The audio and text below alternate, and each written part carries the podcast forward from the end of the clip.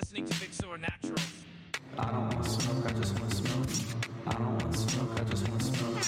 I don't want smoke, I just want smoke. I don't want smoke, I just want smoke. When I'm smoking greens, cause I'm on your teeth. When I smoke the seed, cause I'm such a fiend. High as a kite, smoking Walter White. When I smoke the blue and I smoke the purple. Smoking on the blunt, cause I wanna run. Smoking on the green, cause it makes me lean. Smoking on the ground, I smoke and scream. When I hit the blunt, it's a clear cut. When I hit the blunt, I give a fuck. When I hit the blunt, I don't give a fuck. I don't want smoke, I just want smoke. Let's, let's move on to an easier category. Okay. Best song. Okay. Yeah. Let's hear it. Um, What was your number one song for the year? my number one song for the year um i think inter like on both ends of the spectrum i really i listened to Su- according to my spotify wrap i listened to suzanne by leonard cohen a lot. Um, Wow. uh i mean it's just it's leonard cohen and i love him and that's that. Um i also listened to splatter by machine girl quite a bit. Um and it's embarrassing but i did listen to uh, girlfriend by Hemlocke and i have uh, something to say about it. I don't know. I don't know. I think here's the, th- the the thing that's embarrassing is that she is an artist that got really popular on TikTok. But here's the difference to me. Um, the thing with girlfriend is that first of all, like I have a huge gripe with songs that get popular on TikTok because now it's like because TikTok has rocked you gotta get off that app. Industry. I know you say this every time, but let let me let me speak. Mm, Give me let okay, me say but my it, piece. it need, for the record, I needed to be noted that I did tell on your bingo Kendall. card. I told Kendall to get off that app, yeah. and I was ignored. Mm-hmm. Yeah. Kendall this did not scratch, sit their white ass down and listen. Yeah, scratch it off on your Big Soy Naturals bingo card. I got told to get off TikTok. Um, so the thing is, is that like so many TikTok songs, right, um, are like TikTok has rocked the music industry like so fucking hard. Like every single music uh, record label, producer, shareholder ha- is like if their hair's falling out if they had any left. Um, but the way it's kind of affected it is that like so many of these songs that blow up on TikTok, they blow up from like a soundbite. Um, and like just like and then the song ends up like not having any bridges, not having any like dimension besides like chorus, chorus, chorus, maybe a verse or two, chorus end. And it's usually like two minutes long and it sucks. Um, it's just like there's no like dimension anymore to the song. And now, um, what's interesting about Girlfriend is that it blew up because of the bridge. And I think that she is like such a cool indie, like f- truly indie artist. Um, and I hope she stays that way because I don't think that if like if anyone's listening, like don't don't fucking join a label. Like don't do it.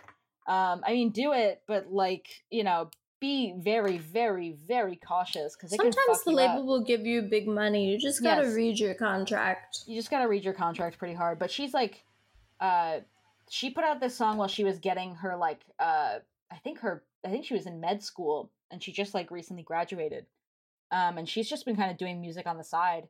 Um, but I think the song is like really, it's pulling from so many different eras, and yet it's entirely its own. And I think it's single handedly bringing back the bridge, which is a thing that I've really missed in like pop music and stuff. Um, and I think Girlfriend's just like out of any TikTok song, which is usually like garbage, um, Hemlocke's really trying to like push herself artistically um, more than any of the other artists I see on there. And like some of her new like sound bites that she's been kind of releasing is like uh, like here's what I'm working on have been really really good and like I'm looking forward to um, what she does next. That was cute. Yeah. Um, so my mom texted me and said that um, my cousin Lorado put out a song and that he needs exposure. Um, I have already rec- uh, we've already recommended his song. It is actually one of my favorite songs that has come out in the past year, but my mom told me specifically that it needs exposure and told me to tell my friends to stream it. So make sure to, to stream Silo by Lou Kyle. Uh, you can find it on Spotify or Apple Music. You could buy it on Stream Bandcamp. Silo. Stream Silo. Um, and then the other song that I would love for people to go listen to would either be like Stars or Poppin' or On God um, by Cash Kyla, who uh, I think is an unsigned at the moment rapper from North Carolina. I found her, I think, because she was like yelling at someone on Twitter and was like, You're stupid, listen to my rap. And normally, I do not I do not click play when people link their their raps in in Mhm. replies to tweets, but something something made me think I'm I will for this one. and and now I'm like maybe I should do it more because um she is great and I'm like I, I'm trying to get all my friends to listen to her so that she can hopefully like put out more music. It's not like she's like totally unknown though, because um, Mhm. I think Stars has like eight hundred thousand views on YouTube. So I think I think that one might have blown up on TikTok at some point. But it's very like you can you can tell it was like filmed on an iPhone and like the the acting is really it's like it's her and her friends. It's really cute. It's real But she's DIY. like super, super talented. Like the beats are like very minimal. I'm not sure if she makes them herself, um, but she's just like really, really talented. And I would like to see more of her. What I realized that we did not do is say what our least favorite fiction books are. And I'm just Oh. gonna I'm gonna go real fast because they're all the same. Bunny by Mona Awad. Ooh, Eileen by Ottessa Moshfegh, Boy Parts by Eliza Clark, Luster by Raven Leilani, Acts of Desperation by Megan Nolan. I read all of these in like a I don't know, like a 36 hour sitting on my way to Portland to visit Kendall. I was getting in the mood for visiting, well, not for visiting Kendall, but for being in Portland. I wouldn't describe Kendall as a femcel, and it, I didn't actually go out looking for femcel books to read, but I was like in an argument with a friend of mine. I never told him that I lost because I, I hate to lose. Um, but he ha- he does this thing where he only reads books that are like past a certain um, age old because he's like, then I know I won't be reading anything bad because I'll just be like getting whatever everyone has already decided were like the good books from the 70s or the 80s and I won't have to like suffer through a bad book by trying out something that's brand new and like people haven't like I see why you argued with him. and I and I was like, uh, I hate that stance. Like, what if it's good? And that, and he's Mhm. like, well, then I'll read it in thirty years, and and You'll be dead. well, uh, we're not going to be dead in thirty years. Well, I, I just mean like if you keep if you keep waiting every thirty years, you're gonna die. I, yeah, I know. But he was like, well, and it's not like there's a lack of good books that are like older than 30 years old. There's so many. Like, I couldn't possibly read all the books in the world anyway, so I might as well just only read the good ones. And I was like, I hate this. I hate this stance of yours. So I was, I was trying to prove him wrong by being like, I don't just read things that are filtered to me through like trusted friend recommendations Mhm. and and like classics. I'll go read a bunch of new books. And i went uh, i think i like maybe looked up like contemporary fiction written by women. I think that's what i did because i was like i'm gonna i'm gonna try to listen to women's voices. And i also thought that maybe they would be better potentially it would be a better list what boy was i wrong i hated every one of the books that i read I forgot. I forgot on that I my also read part of Bunny. It's terrible. it's, It's they're it's so bad. I don't need to really go into the plot of any of them. They're actually all just the same book and they all suck. They're all Mhm. like women that hate themselves, that like wear dresses over jeans, that don't fuck. Um, or if they do fuck, they do it like with self-loathing.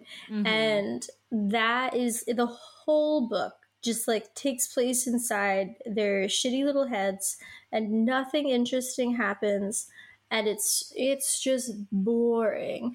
Um i think that the oldest of these would be eileen which i believe came out like 2013 right so it's not Mhm. even that like recent but then like luster came out last year. Acts of desperation is newer. I think bunny is 2018 so there's Mhm. there's some sort of trend that's happening in contemporary And like neither of us like realist fiction written by some women.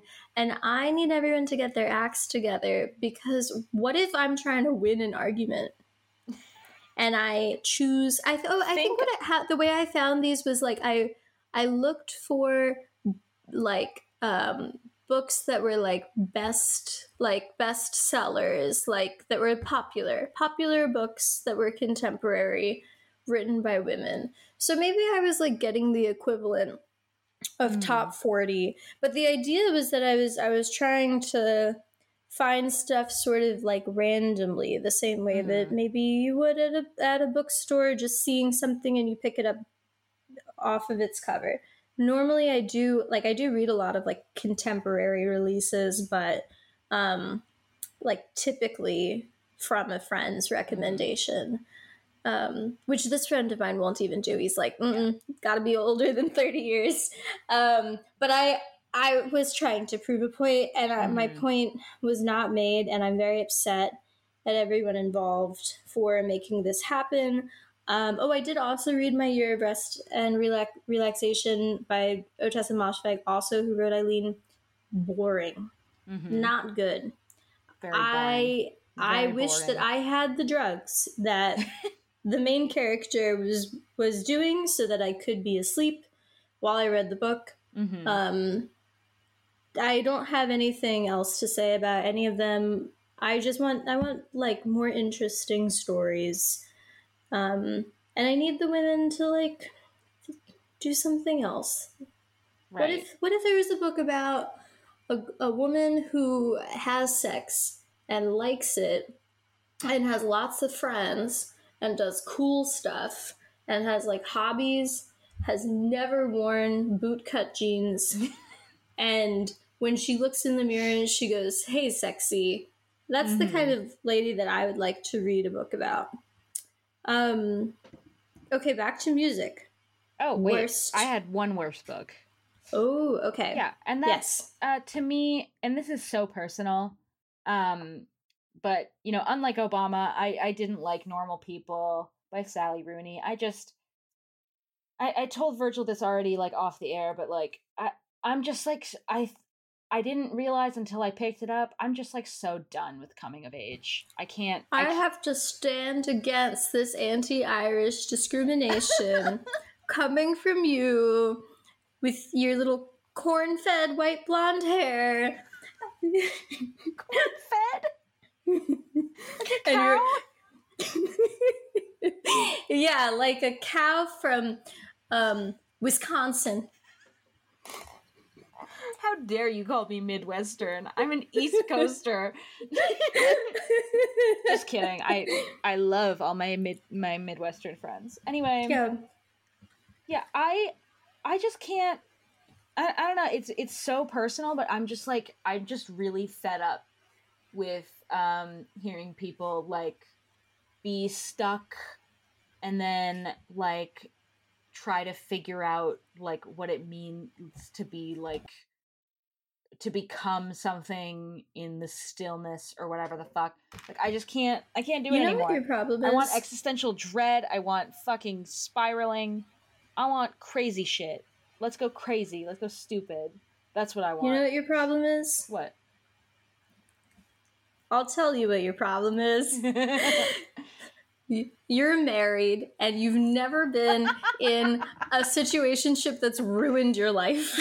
it's true. I haven't. you don't Not know. since high school. Yeah, that doesn't that shit doesn't count. So you you can't you don't know. You can't relate. Mm-hmm. You've never experienced it and you're in love and you're married, which by the way was like one of my highlights of 2022. Going to your wedding was really fun, but that that does not negate the fact that you need to you need to hold space and hold yourself accountable I'm holding for being married. I'm holding space for the lonelies. I'm doing my best. Because everyone else out there who is not married and who didn't meet like the love of their life, who is like a nice person that loves you back at like, I don't know how old you were, young I enough, was 18. young enough to not have experienced a life ruining situationship that cons- consumes. consumes your days that That's leaves you girls. taking taking selfies and like uh timing timing the posting of them for when the person's gonna see but then like not posting so that someone thinks like oh what are you up to? And then maybe you're even like pretending to be at a party by playing loud noises in your room and doing flashing lights while you take a video. And so now everyone thinks that you're at a party and they're like what? You went to a party without me? That's I'm That's so concerned. that's how some people live I'm so I'm sweating. That sounds horrible. you have never hacked into someone's icloud to to see if they've read your message you don't No, know I and don't. and I- i think I that if you did know. Oh you don't want to not be married anymore shocking Yes.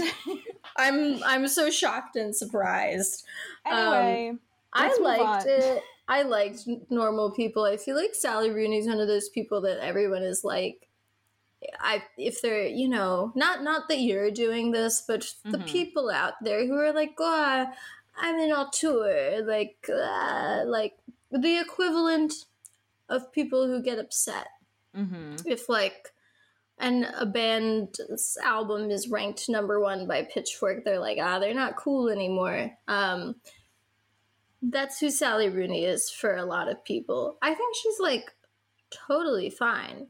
I enjoyed normal people. I liked beautiful world where are you? I also liked conversation with friends. I thought they were all good none of them were like my favorite book that i read in whatever year it was that i read them but I read Normal People and I was like, I too have been in a situationship that has ruined my life. And Kendall, I'll tell you a secret. With someone that had a woman, but it doesn't make it any better, who had no sheets on their bed. Not like not not mm, mattress on the floor, no sheets. Mm-mm, no. and they No. and, and she slept on that bed raw i did get her sheets so that i could not feel disturbed by it but the right thing to do should have been like i see that you have no sheets on your bed i go home i never speak to you again but mm, okay. i also i did hack into the icloud at one point hmm I also pretended to be at a party. I'm not above these things, listeners, and and and it's you know Yeah. some then then we It's fine. relate. Then we relate to fine. novels Yeah. about people that act badly. It's not fine, Mhm. but it's human. And if you're not married, then you're human, and and and you know what it's like to do Yeah. dumb things. hmm Um, best album. Yeah. Do you want to go first? Best album for you that you listened to this year? I, according to my Spotify Wrapped, I really liked "Crash" by Charli XCX. Why are you relying on the algorithm to tell you what I'm, favorite I'm just album letting is? I'm just letting you know what that what like that is, what the algorithmic one is, and then what mine is, which is I I like Ethel Cain. I liked Preacher's Daughter, like Obama, but I liked it for the right reasons, which is that I never got to have a Lana Del Rey phase, listeners. I I just I I was I was young and I was mousy See- and I was scared of alcohol and I, I could and I just couldn't relate to Ra- Lana Del Rey at the time. I didn't have that moment, and I feel like now I've just lost. I've lost touch. So to me, Ethel's my my Lana Del Rey moment. This is my Lana Del Rey for me. You can't be like saying that you're pushing 30 and then saying you're having a Lana Del Rey moment. You have to I'm pick s- one. I'm you can't be like, oh, I'm so old. And then. No, I'm saying I'm saying this is like this is where I get it. Like now I get it. Mm. I'm not saying like I'm What do they have in going out. common besides just both being women? Are that have They're- brown hair?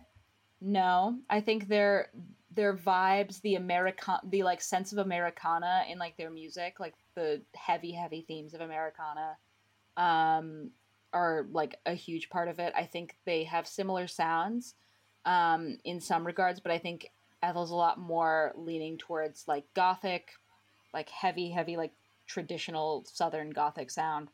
Um, and I just think it's a like a like I haven't seen a good concept album in a while and i think that it's really um really tailored and and really really tight and i think it's a really good album Hmm. See, this is how you and I diverge as people. You've never been in a situationship that ruined your life. You've never snuck out of the house at 15 years old with your fake ID that you No. bought on the internet with No, Bitcoin before you knew what Bitcoin was. Mhm. And then you take the train to the big city to go to a club with your fake ID that says that you're 22. And then you order a beverage that is alcoholic but tastes so bad, so you just pretend to drink it. Um, and then you come home at 4 a.m. so that you can get on the school bus at 7 without anyone noticing that you left. And Okay. that's. That's you know that was what I was doing when I was listening to Lana Del Rey. rapid Um, fire um the other just albums that i liked this year um capri Are you on Spotify? yeah i'm just look not Are like my you not my wrapped i'm looking through Okay. my likes mm People used to make lists.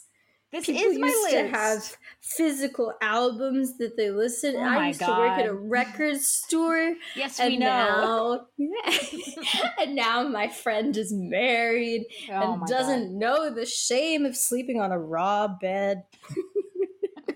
raw bed Th- this can't become a turn of phrase anyway I liked Caprisongs by FKA Twigs. I liked uh, Dragon New Warm Mountain, I Believe in You by uh, Big Thief. I liked the new uh, Girlpool album, Forgiveness. I think they're really like evolving their sound. It's pretty cool.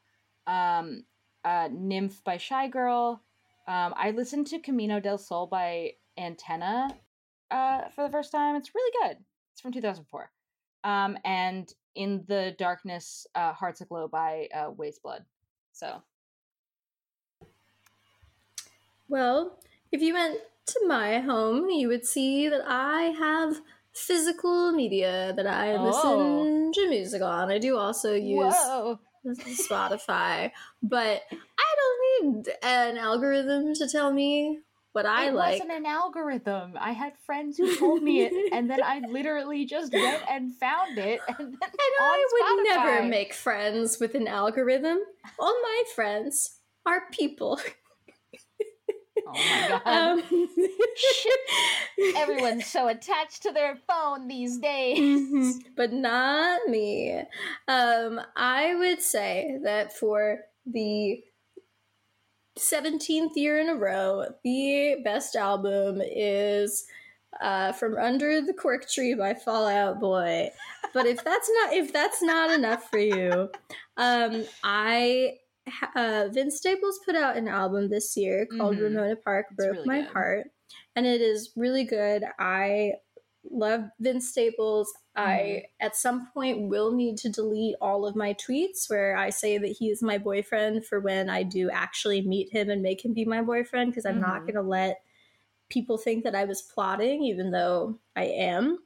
um but this album like was really like I mean it's it's really good, but it was also like really personal to me I think cuz he's like been sort of like wrestling with the same questions for a while um but one being like what what is what like what how do i deal with i guess like knowing that i am doing so well now when like i've Mhm. lost so many people like when i still have like friends that are dying um and like how do I deal with like maybe knowing that I'm like relatively safe now, but um when I'm still like living with Mhm. the the memories of like what it was like to not be that safe and also like how can I feel okay about where I am when like I have so many people that are close to me that are still in the same position that I was like years ago. And I think like also like feeling more like detached from that question as an emotional thing, but still like a thing that you feel like you have to ask like as you get further away from being in danger. Um, I did not have the same upbringing as Vince Staples, but I've definitely like there were just there were just like a lot of parts of that and a lot of parts of his music um like wrestling with that sort of thing in general that I relate to and I really like the way that he um works through it. And it's also just like a fun and good album too. Mhm. and he's so talented. Um and he's literally my my my boyfriend boyfriend, yeah. um the only cancer man that i would ever get involved with Mhm. but i already know that he's like i mean we're gonna fight about it when we start Mhm. dating Do you think we'll have to delete this episode too? we might have to yeah so listeners like you're getting a special treat until until the time comes because he's he said like that he doesn't let anyone in his house and he doesn't tell anyone what his address is which is like you know uh, understandable response to um, not wanting to get shot. But also like he's always rapping about how other people have ikea furniture but he's got nice furniture and it's like i i just know you're a cancer like I feel like I don't often hear um, other like rappers diss people for like having basic furniture. Um, that that like doesn't happen regularly, and Mhm. he's always going like, "I've got a really nice couch," like. Hey. and he's like, I know that you have a chain, but guess what? Like, I have a really nice couch. Like, I have cool furniture. Meanwhile, Mhm. You're on IKEA furniture. Get on my level. We are not the same. And I think Yeah. that that's fun. The other album that I would like say I've been listening to a lot and was definitely like a favorite and a like big part of my 2022 was Galore by uh Oklou. I still actually don't know if it's OK Lou or or Oclu, but um, I would recommend not only listening to this album, but then listening to it nightcore. Mhm. Um, uh, I hate. I mean, they're hate- doing that now with like albums. Oh, yeah. They'll do the sped up versions now on like Spotify and stuff. Thundercat did that. Um, a couple other people have done that.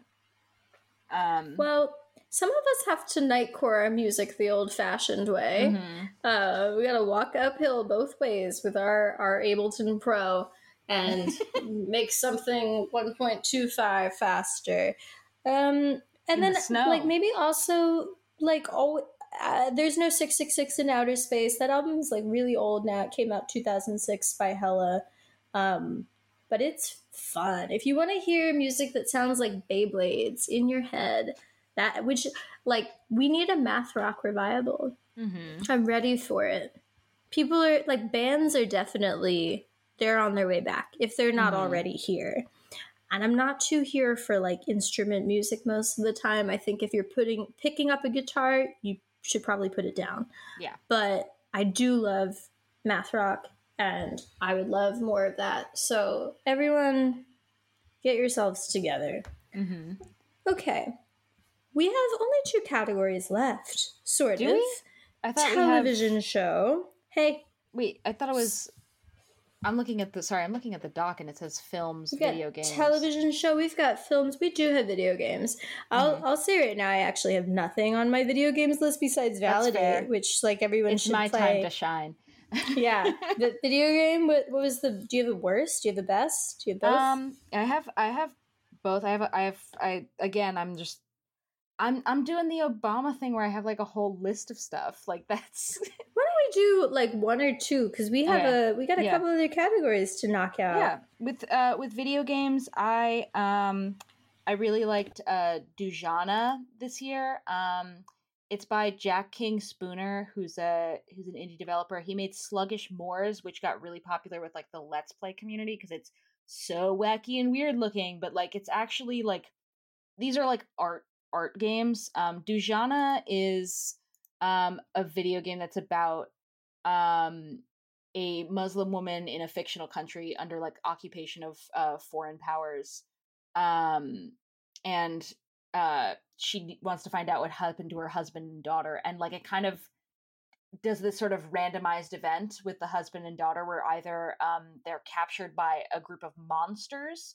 or they are uh, shot by a drone um, and it explores like themes of death and um, themes of like you know imperialism um, and it's also just like it can be really really funny it can be really really sad it's like it's got a lot of it's extremely like mixed media um and it's just got so many like crazy cool twists and turns and i think like because of the reaction to Sluggish Morss and every like fucking markiplier and all those people be like whoa it's so wacky and it's like cool for my fucking like it, it just like boosts me in the algorithm to play like a weird meme game.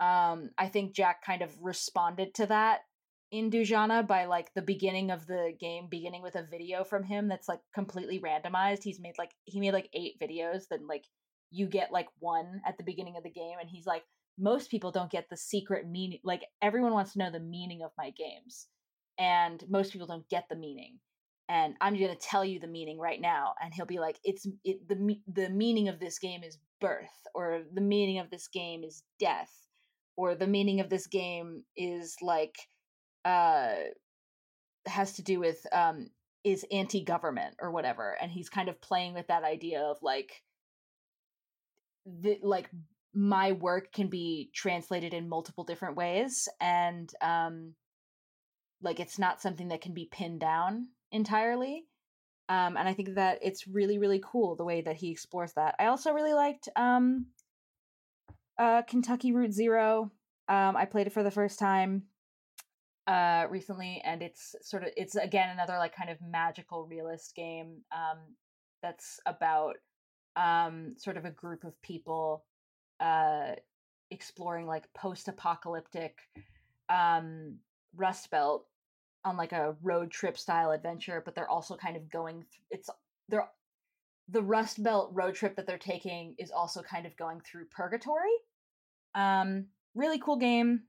Uh, really, really super meaningful and like it just has this like I f- even though like not a lot of it i would say was like overtly tragic i just felt this deep sense of like sadness um that just kind of resonated with me throughout the whole thing and i really really liked it.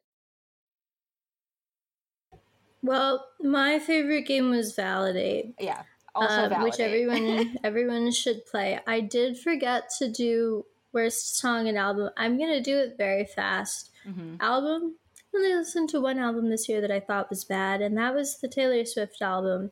We've already said everything I feel like that there is to say about it. Um, but it was it was really bad. I don't I don't think I've heard anything quite like that in a long time, and I hope I never do again.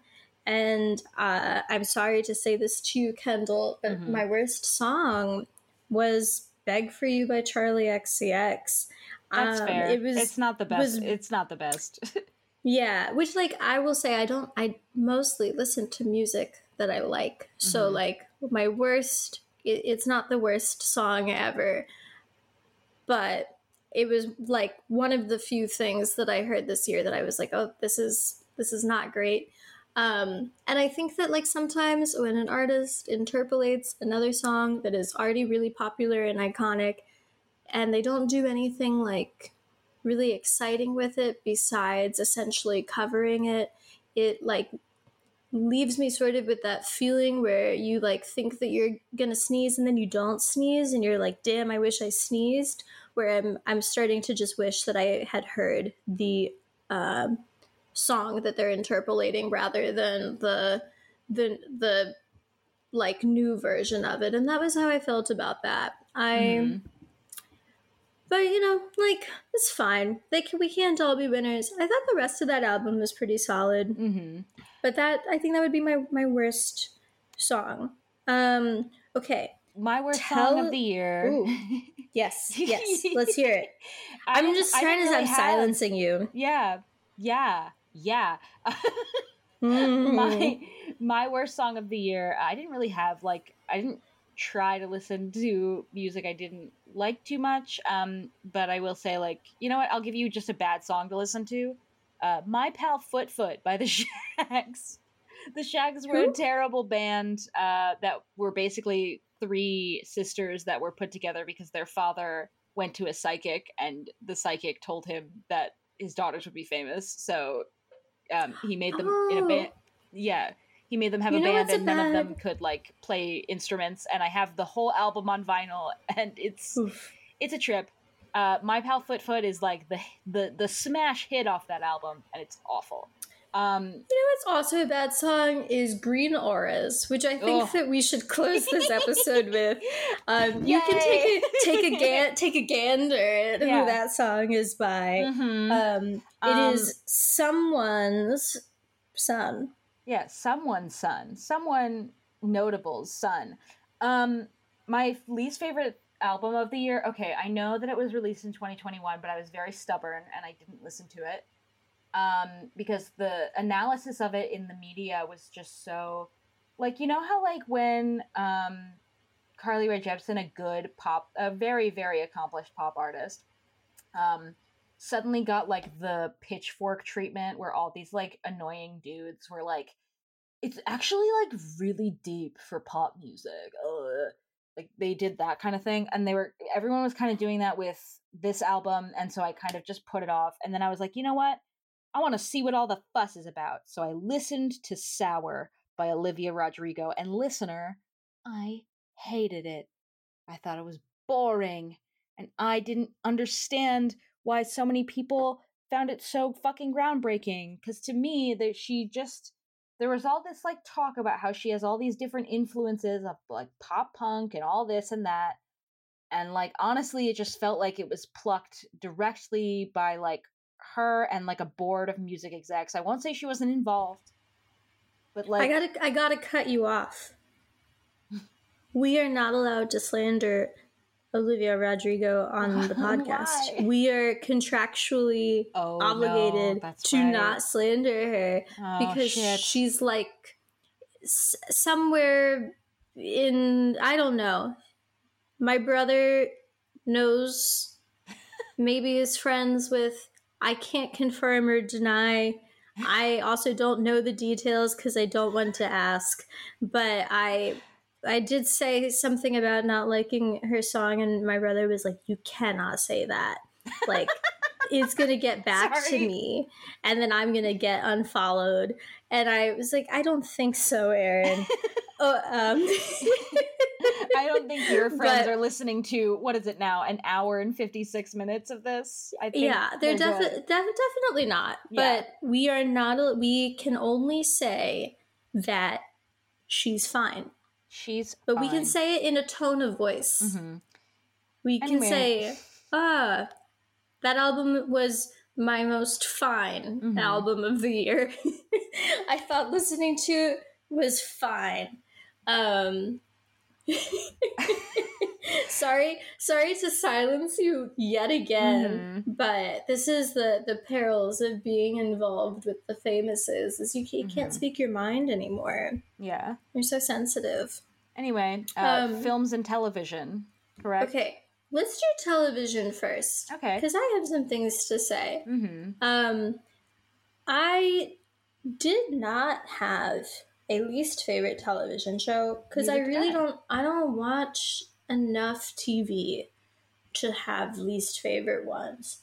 Um, but i will say as like a broad i'm category that i'm oh you know what? Actually i'm lying. And i'm still watching it. I'm not going to stop watching it. Least favorite television show? The non-binary gossip girl. It is so bad. I do not watch tv like I will maybe do it like once once a month, but I do actually sit myself down every week on time to watch the non-binary Gossip Girl, and then the whole time I am getting myself upset about how bad it is, and it is it is actually it's terrible. I Mhm. don't recommend watching it. I'm not enjoying it. I will not stop. Um, but it is really so so bad. And then I Mhm. guess the other like worst is um any show that came out on Netflix in the past year, like any Netflix original. Oh yeah. Um, like they all look like they're shot on someone's broken camera Well, and they that they like reuse the same sets They have over a and over. they have a specific terms and conditions for like um the kinds of cameras they're supposed to use, and they're all like reds, and they're all really bad. broken. They're all just they're, they're red cameras, and they're they're shitty. Like they're just they're shitty shitty cameras.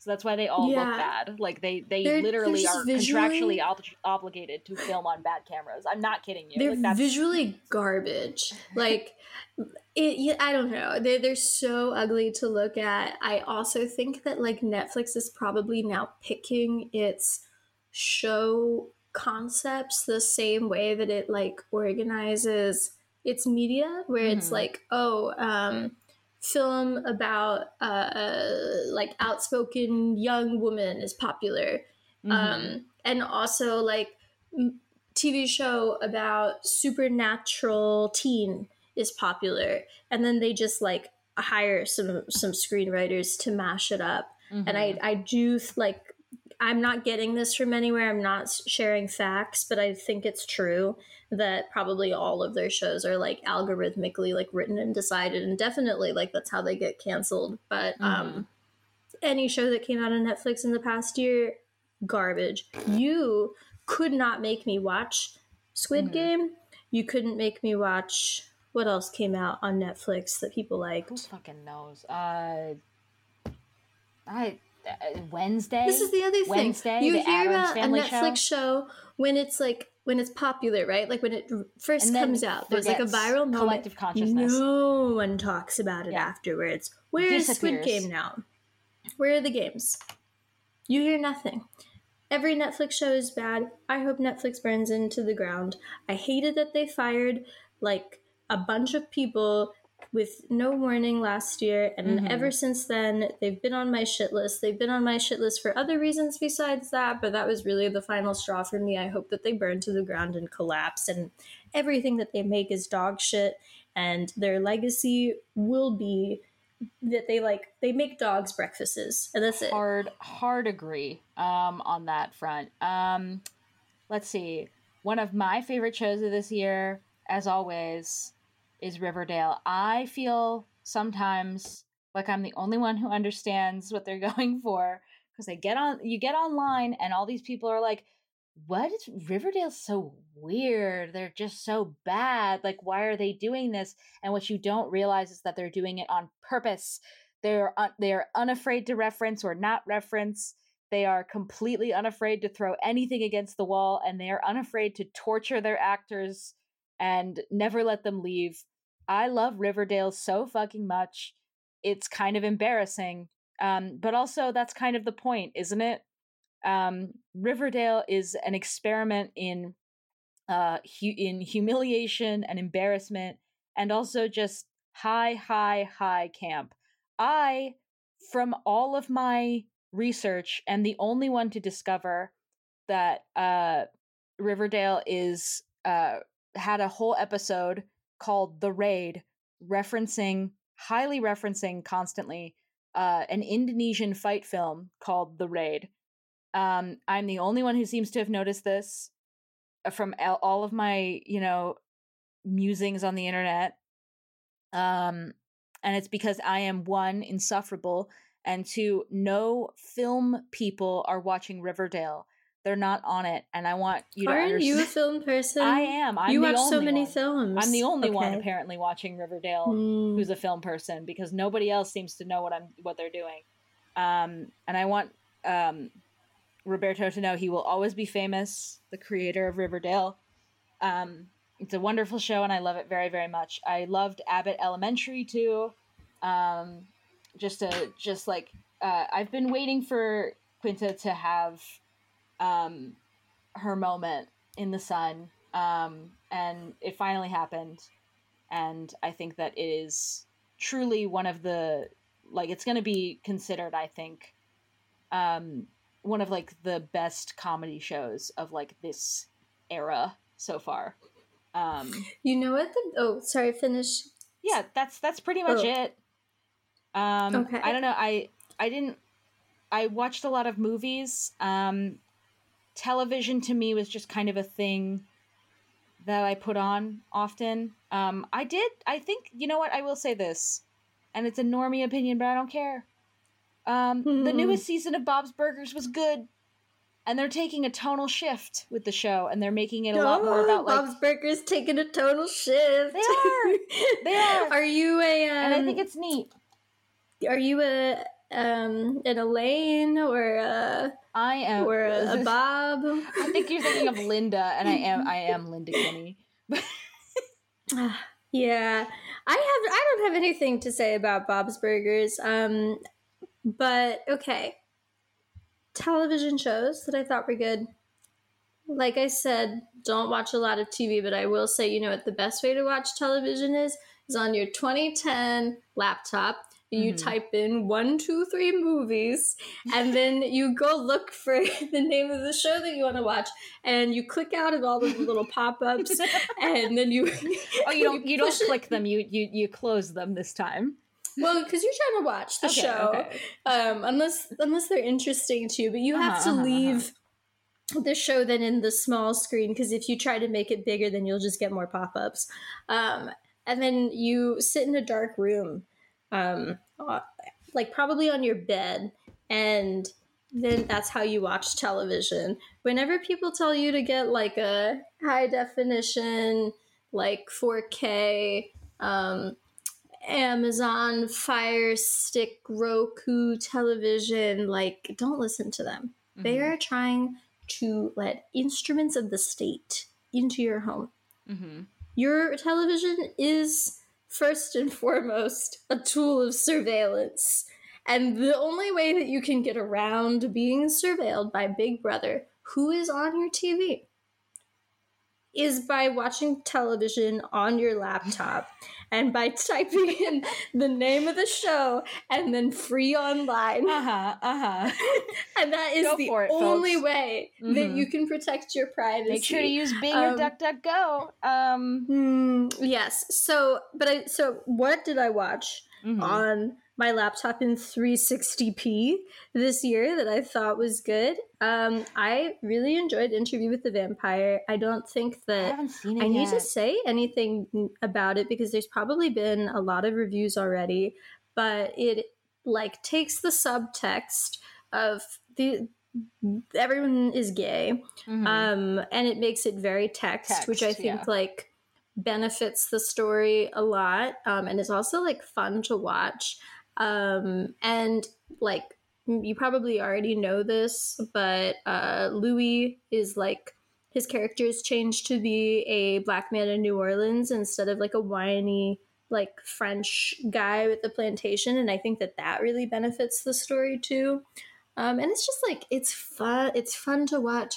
They have sex and then they hover off the ground when they come because they're vampires and it's like that's Hell cool yeah. um no need for a raw Mhm. bed when you can just lift off the surface like you that you cannot Uh, be turning the phrase raw bed into something common, please, for my what else, what else would it be? for be my mental health. I need that to not become a thing. Um, my runner-up is actually a Netflix show, which is Neo Yokio, but it's like 2017 Mm-hmm. Netflix. There's no way that Netflix is going to renew the show, No. even though, like, if they had any sense of justice, they would. That It has been like my Vandal, favorite television show since 2017 when it came out. It's so good. It is like exactly my sense of humor, and I feel I feel like I'm Kaz Kaan. hmm Oh, absolutely. I, I feel like me and Kaz Kaan, we have a You lot in common, which is that Toblerone. I, we're like we love luxury. We're only communists like when it's beneficial to us. We're trendsetters. we have we have friends. We Uh-huh. love Italian beverages. Um, blonde guys are obsessed with us. Like I, me and me and Kaz Kaan, we've got a lot in common. Um, the other movie that I, or sorry, movie film time. Okay, haha. Wouldn't it be funny though if I said Goncharov? if I was like my favorite movie is Goncharov. My favorite movie is, Is that joke over? I think the joke is Okay. over, but not in my heart. Um, I thought that was a fun moment. Did you say movies? I did. Say, did you? I haven't said movies. what movies, movies you like? I haven't said movies All right, yet. I'll I'll pass it along to you. Yeah. Movie time. Um. Hi. I. I'm gonna go with. I'm gonna go with the. Uh, I'm gonna start with the ones that um came out this year, and that's uh Tar. It really is. It's it's worth the hype. Everybody, gay people will see a movie where very little happens, and they'll go, "Holy shit!" Like my my fucking dick and balls exploded, and it's what true. movie? Tar. Tar was very good. Hmm. Tar was really, really fucking good. Um, that's all I have to say about Tar. It's worth it. It's worth the hype. It's true. Um, I it's saw. one of those like brunette movies. I Yeah. feel like not a in like a movie. bad way, but like a brunette movie, a la like not in uh content, but like thematically, like Mm-hmm. possession. You know, where it's like like women are like they're terrible, and Mhm. we're all like good, good for you. yeah. And isn't this fun to watch? And also, you're a glamorous brunette. hmm Um, Not something you would know about since you drink all that whole milk and that makes your hair so gold and shiny. God. Okay, and my my second favorite film um from this year has to be uh We're All Going to the World's Fair. Um it's a f- you can find it on like HBO Max now if you have a streaming account or you can go to 123 movies and see if you can find it.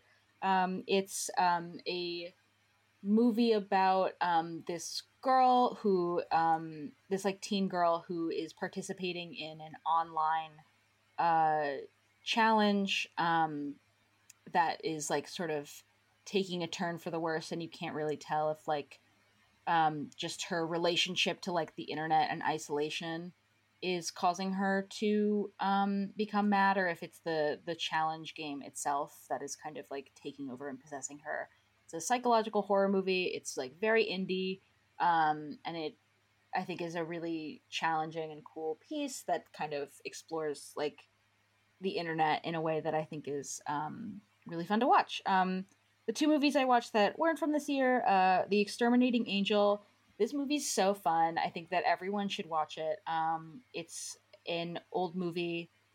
I forget the like what year because it's not in front of me. But anyway, um, it's a movie about um, a party of like wealthy aristocrats, I believe in um, Spain, who um, wake up after the party and they can't. They just physically can't nothing is blocking their way um, but they physically can't leave the room that they're in.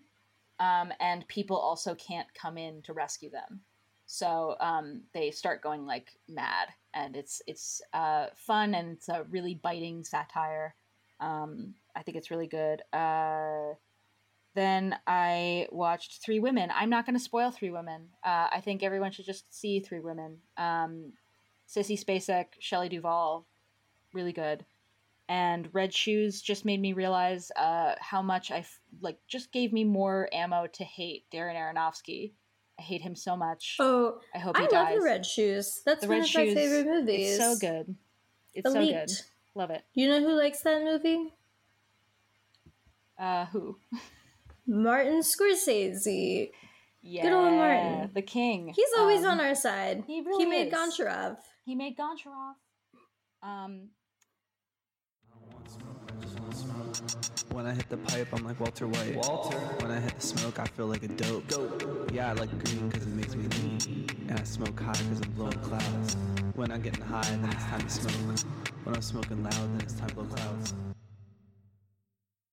After that, oh, okay. So after that short break, um, I hope that you're Hmm. enjoying this long ass episode. We've got some good ideas for 2023. mhm.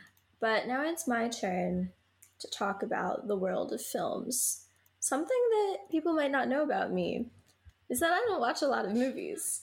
Um, I'm not. I'm not a big. Uh, I know this. visual media consumer. I sort of I hate I hate looking at things. Um, I hate short form video. I hate video essays. I don't think I hate films, but I hate filmmakers. Um, television is fine. When I went to art school, which I didn't, I did as a child. Um, when I was in high school, we had a teacher who had won an Oscar, and he got all of the Oscar nomination screenings every year um, because he had to vote on his picks, and then we would do like a school wide vote and um, pick the selections for the different movies. And no one ever listened to me when I was like, we should pick like the funniest option of of the ones available um, as his nomination, and they always were like, we have to pick the the best film. And they didn't even. I remember, like, you know that silent movie that was like the, the artist, or what was it called? Oh I yeah, the art. It was called like the artist. super Yeah, hacky, and it did win. it's terrible. Um, but everyone else in school was like, "This was it. This is the best movie," and no one wanted to listen to me. And that's when I knew that I was put on this earth to be an iconoclast and break barriers. Um, mm-hmm. but since since then, I have I have I don't keep up really too much with with the new releases, um, and so I think in in lieu of choosing a new film, a film that came out this year, I'm going to share with you an idea that I have um, for Okay. a film that maybe it's it's a free idea. Anyone can write it. Um, as you know, the Fast and Furious franchise is coming to an end, but I don't think it needs to be Mhm. the end for the franchise itself, but can maybe just be like a a chapter ending on the series.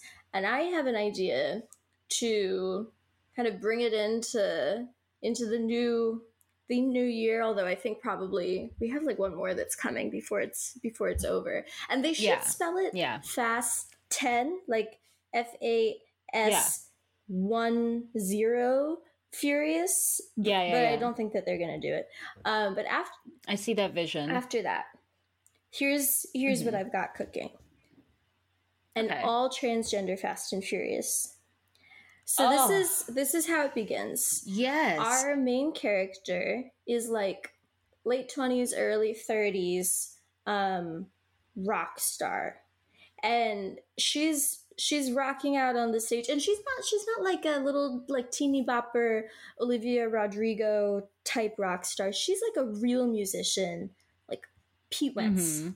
um, she's she's on stage playing to an adoring crowd when she sees in the crowd none other than Vin Diesel, and she looks at him and he looks at her, and she's like, ah ah ah. And when the show comes to a close, lo and behold, backstage, Vin Diesel is there, and she goes, I don't want to hear it. I'm not interested. Before he even speaks, and he's like, come on, I've got my own life yeah, now. He's like, come on, what do you mean? Yeah. And she's like, I put all of that street racing life behind me. I only did it when I had to in order to make money, but look at me now. I don't need that. That's not my life. And he's like, listen, just hear me out. You're going to want to hear about this. Hear me out. And she's like, well, One less right, job. right. And she's like, well, out of out of respect, I'll listen to you, Mhm. but you're not changing my mind. But he he does change her mind because the job is a heist, and the heist is on the uh like state insurance building of Pennsylvania. Uh like the health insurance like state Mhm, company mhm. and of course she's she's a Philadelphia rock star. Obviously, she's Right. a feature in the the local Philly music scene, like all good musicians are. Um, Mhm. so she's she's got her own experience and opposition to the state health nonsense of, of, of Pennsylvania. They've they've caused her some problems over the days. And she's like, You're right. I am interested. But I have one stipulation. I put together my own team. I think you're making like a combination Fast and Furious Ocean and Triple X. like Triple 12. X. Okay, okay. Um, so it's all three movies yeah combined. so she she puts together her own team and we're gonna break some barriers here because i feel like the uh like tech person like the hacker is either like a really hot woman like you wouldn't expect it it's like oh like look you didn't think that like a hot girl could be good with computers and it's like playing with a stereotype or it's just like your run of the mill like dork i guess and so Mhm. our hacker character is going to be a really hot trans guy who dresses exactly like Matthew Lillard from Hackers. Like he's not Okay, like he's yes. not like a tech dork. Mhm. Like that's he got into the the street racing hacking world by by Mhm. watching hackers hacking and Teslas going- and, and GPS. going, damn, he's just like me, and be- becoming Matthew Lillard. Um, we're also gonna have on this team like a hot um, girl who's like a like an influencer type, um, who like used to do some drag racing on on the side. Um, not anymore, but she does it as a favor. Um, I'm not totally sure what all the other characters should be. Um, but I think that there needs to be there needs to be a team of like five or six, and any good team has like the brains, the brawn, the wild card, the comic relief, Mhm. um, Right. and I don't know, like a fifth person, like who's who's sort of just there. Maybe the the Mhm. romantic interest or something. But it's also important that all Yeah. of these people they hate each other. Like our main character is friends with all of them and she puts them on this team because they're they're the best in the game. But they Yeah, they're the best in the Mhm. biz. uh, but they don't like each other. They like they know each other from different things, and they've all they've all got issues with each other. It it maybe they were all in the Mhm. same polycule at once. Not sure. Um, they might have lived in a queer house together at some point, but they Queer co-op but collective. they do not like each other. They only like the main Mhm. character. So, like any good Okay. Fast and Furious movie, this is sort of about it's about family, right? And so they Mhm. become this time found they be- well, family. that's what the other Fast and Furious is about. Too. I mean, yeah, but like, but like in in a gay way this time. That's what the know? other Fast and Furious is about too. Have you not seen Okay, the you know what? scenes Fair, between Vin. Diesel and Paul Walker? I, also, the car. I forget my. Isn't Paul Walker supposed to be his brother? No, Hold no. on. Paul Walker marries his sister, which is obviously like, you know, he's got to do that. So it's like a degree also, away. the All right, car that's fine. in the Fast and Furious is like both a representation of the womb because it's like the place where everyone feels like the safest and like most themselves and Mhm. like nothing in the world can like cause them harm but it's also it's also a dick because it's like Right. where they make their mark on on No, it's- it- everything else and it's like it's it's a penis, obviously, and it's the car is a dick womb. and the car is a womb.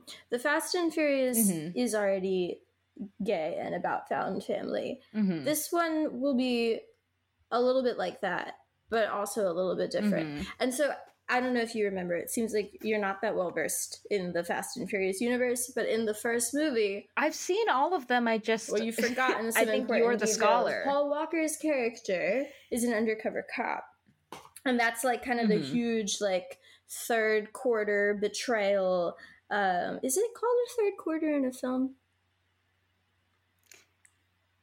like third act. Sure. I think That's would be the big third yeah. act betrayal, um, where Vin Diesel's like, I thought that you were my brother, but the whole time you were working for the opposition. So in this movie, we're gonna find out that one of our characters, maybe we'll play to stereotypes here, maybe it'll be, maybe it'll be the they them, who um, like drives a really small car. They drive a really small car really fast. Um, and it turns out that they never needed the money for street racing. And in fact, not only are they wealthy, but their father is the executive of the insurance company like uh, but they're still doing a heist on their dad and it's like they they Yeah, they're like, fuck my dad. it, it's something that everyone finds out like towards the middle and they're they're shocked they feel betrayed and it's yeah, it's the big our conflict. character Yeah. leaves uh, because they can't handle the pressure, but then they come back because they're like, you know what, I owe I owe it to you all.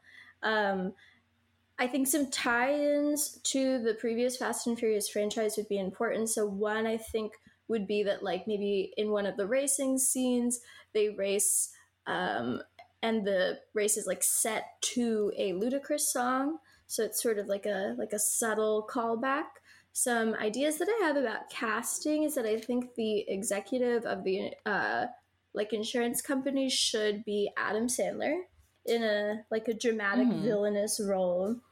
Um, I think Angela Bassett should like she should play some some character. Maybe she could Oh, be yeah. like the mini boss that sets us up for like the second movie. Um, Mm-hmm. but this is it's a work in progress i'm also like not a screenwriter so free idea but that was the best movie that i heard of or saw in the year 2022 um and it came to you in a It- dream, and it, it was did it did i was just thinking like yeah. We could really use more fast and furious movies and Mhm. we could use more women in movies. I support women in movies. People are always talking about strong female characters. What about a strong female character who's bringing back scene music and is taking the street racing Mhm. world by storm? But she's kind of like a reluctant, a reluctant hero that's also kind of like this, the matriarch of the family. The way that Vin Diesel is the patriarch of the family, the patriarch like Right. positive. yeah. Her name Yeah. could even No, be something that like ties in to like Vin Diesel's name so that it's like a continuation. But I'm not Mhm. really there's not that much that you can do with Vin. Like Right, right. I don't Mhm. know. Violet, that doesn't really work. Um so actually, you know could do what? I think Violet. that she could have a, a different kind of first name, but her last name should be Fuel. Yeah.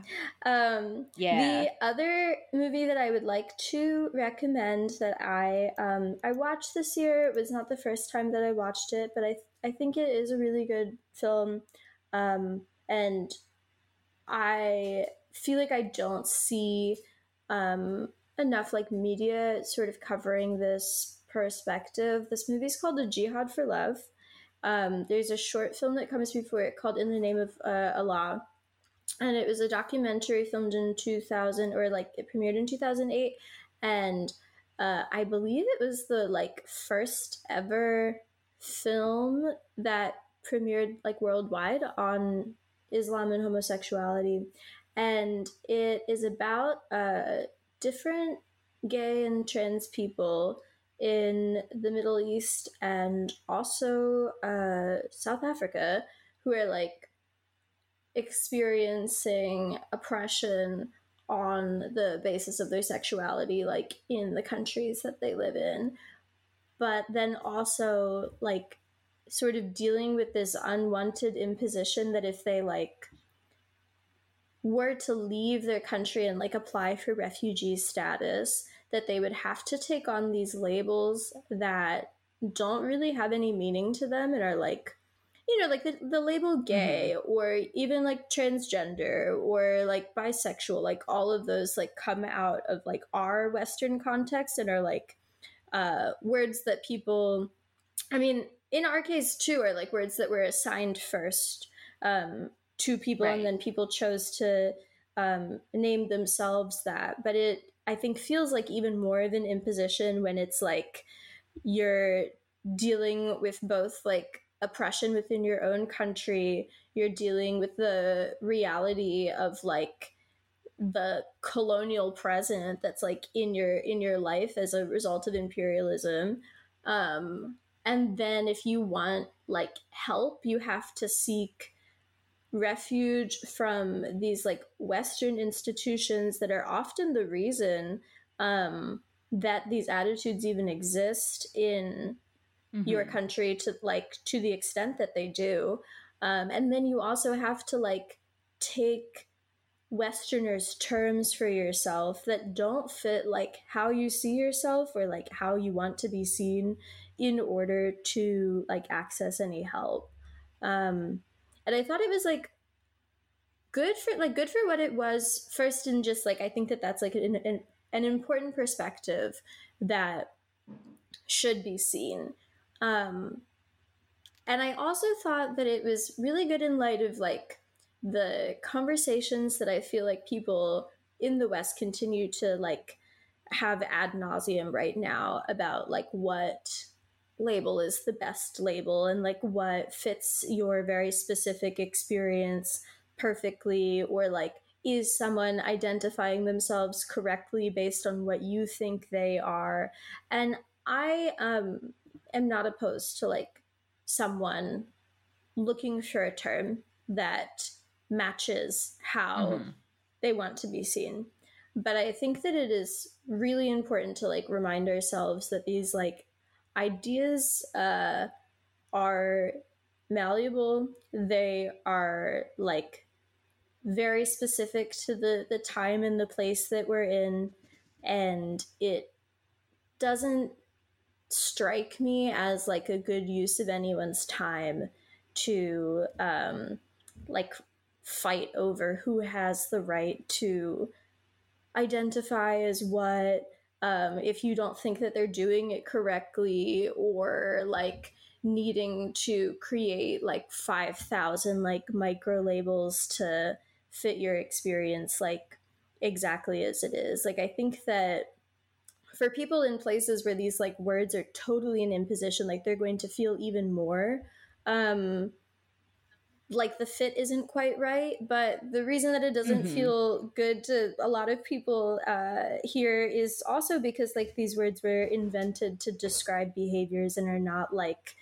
uh, inherent uh, things that just like co- come Right. out of nowhere like it is it is just at the end of the day like a label um and instead Mhm. You know what the film like shows us also is like that that what matters more is like solidarity with people that have the same experience as you and also people who have an experience that's different from yours but like the root of the oppression is the same and finding ways to show that support. And what i found interesting was that um like none of the or none of the subjects of the film really wanted to leave and like most of them made the attempt to stay uh, where they were like despite um, fear of like incarceration or persecution or like um, political and like interpersonal violence um, which is like that's also true for what people experience here and in other like western places.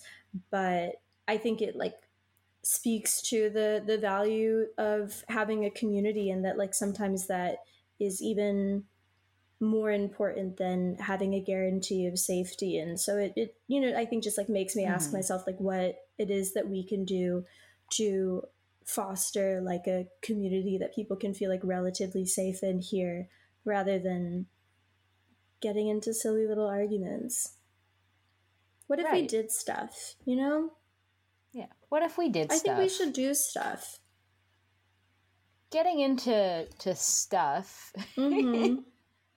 that happened in real life. Ooh, um, good work I think you know we, we try not to stay current here on on Big Soy Naturals. Um, it's not our prerogative. we could we could be but it's really hard We could be. It's But- hard, and we don't like kendall to. has uh drugs now so we might we might be more current than we were before we'll see listeners take note see if you see an uptick in our overall productivity Mm-hmm. Starting this episode and Yes, that'll be the uh, one person focus group on whether or not adhd medication works let us know is kendall's medication working what do you think yeah. Is it working? Send us an email. do I see? Do I seem more upbeat and happy? Hmm. Send us an email. Anyway. Where do we try not to stay too relevant? Um, or not? We, we don't try to, but we're we're it's not our prerogative to stay, you know, to to report on current events.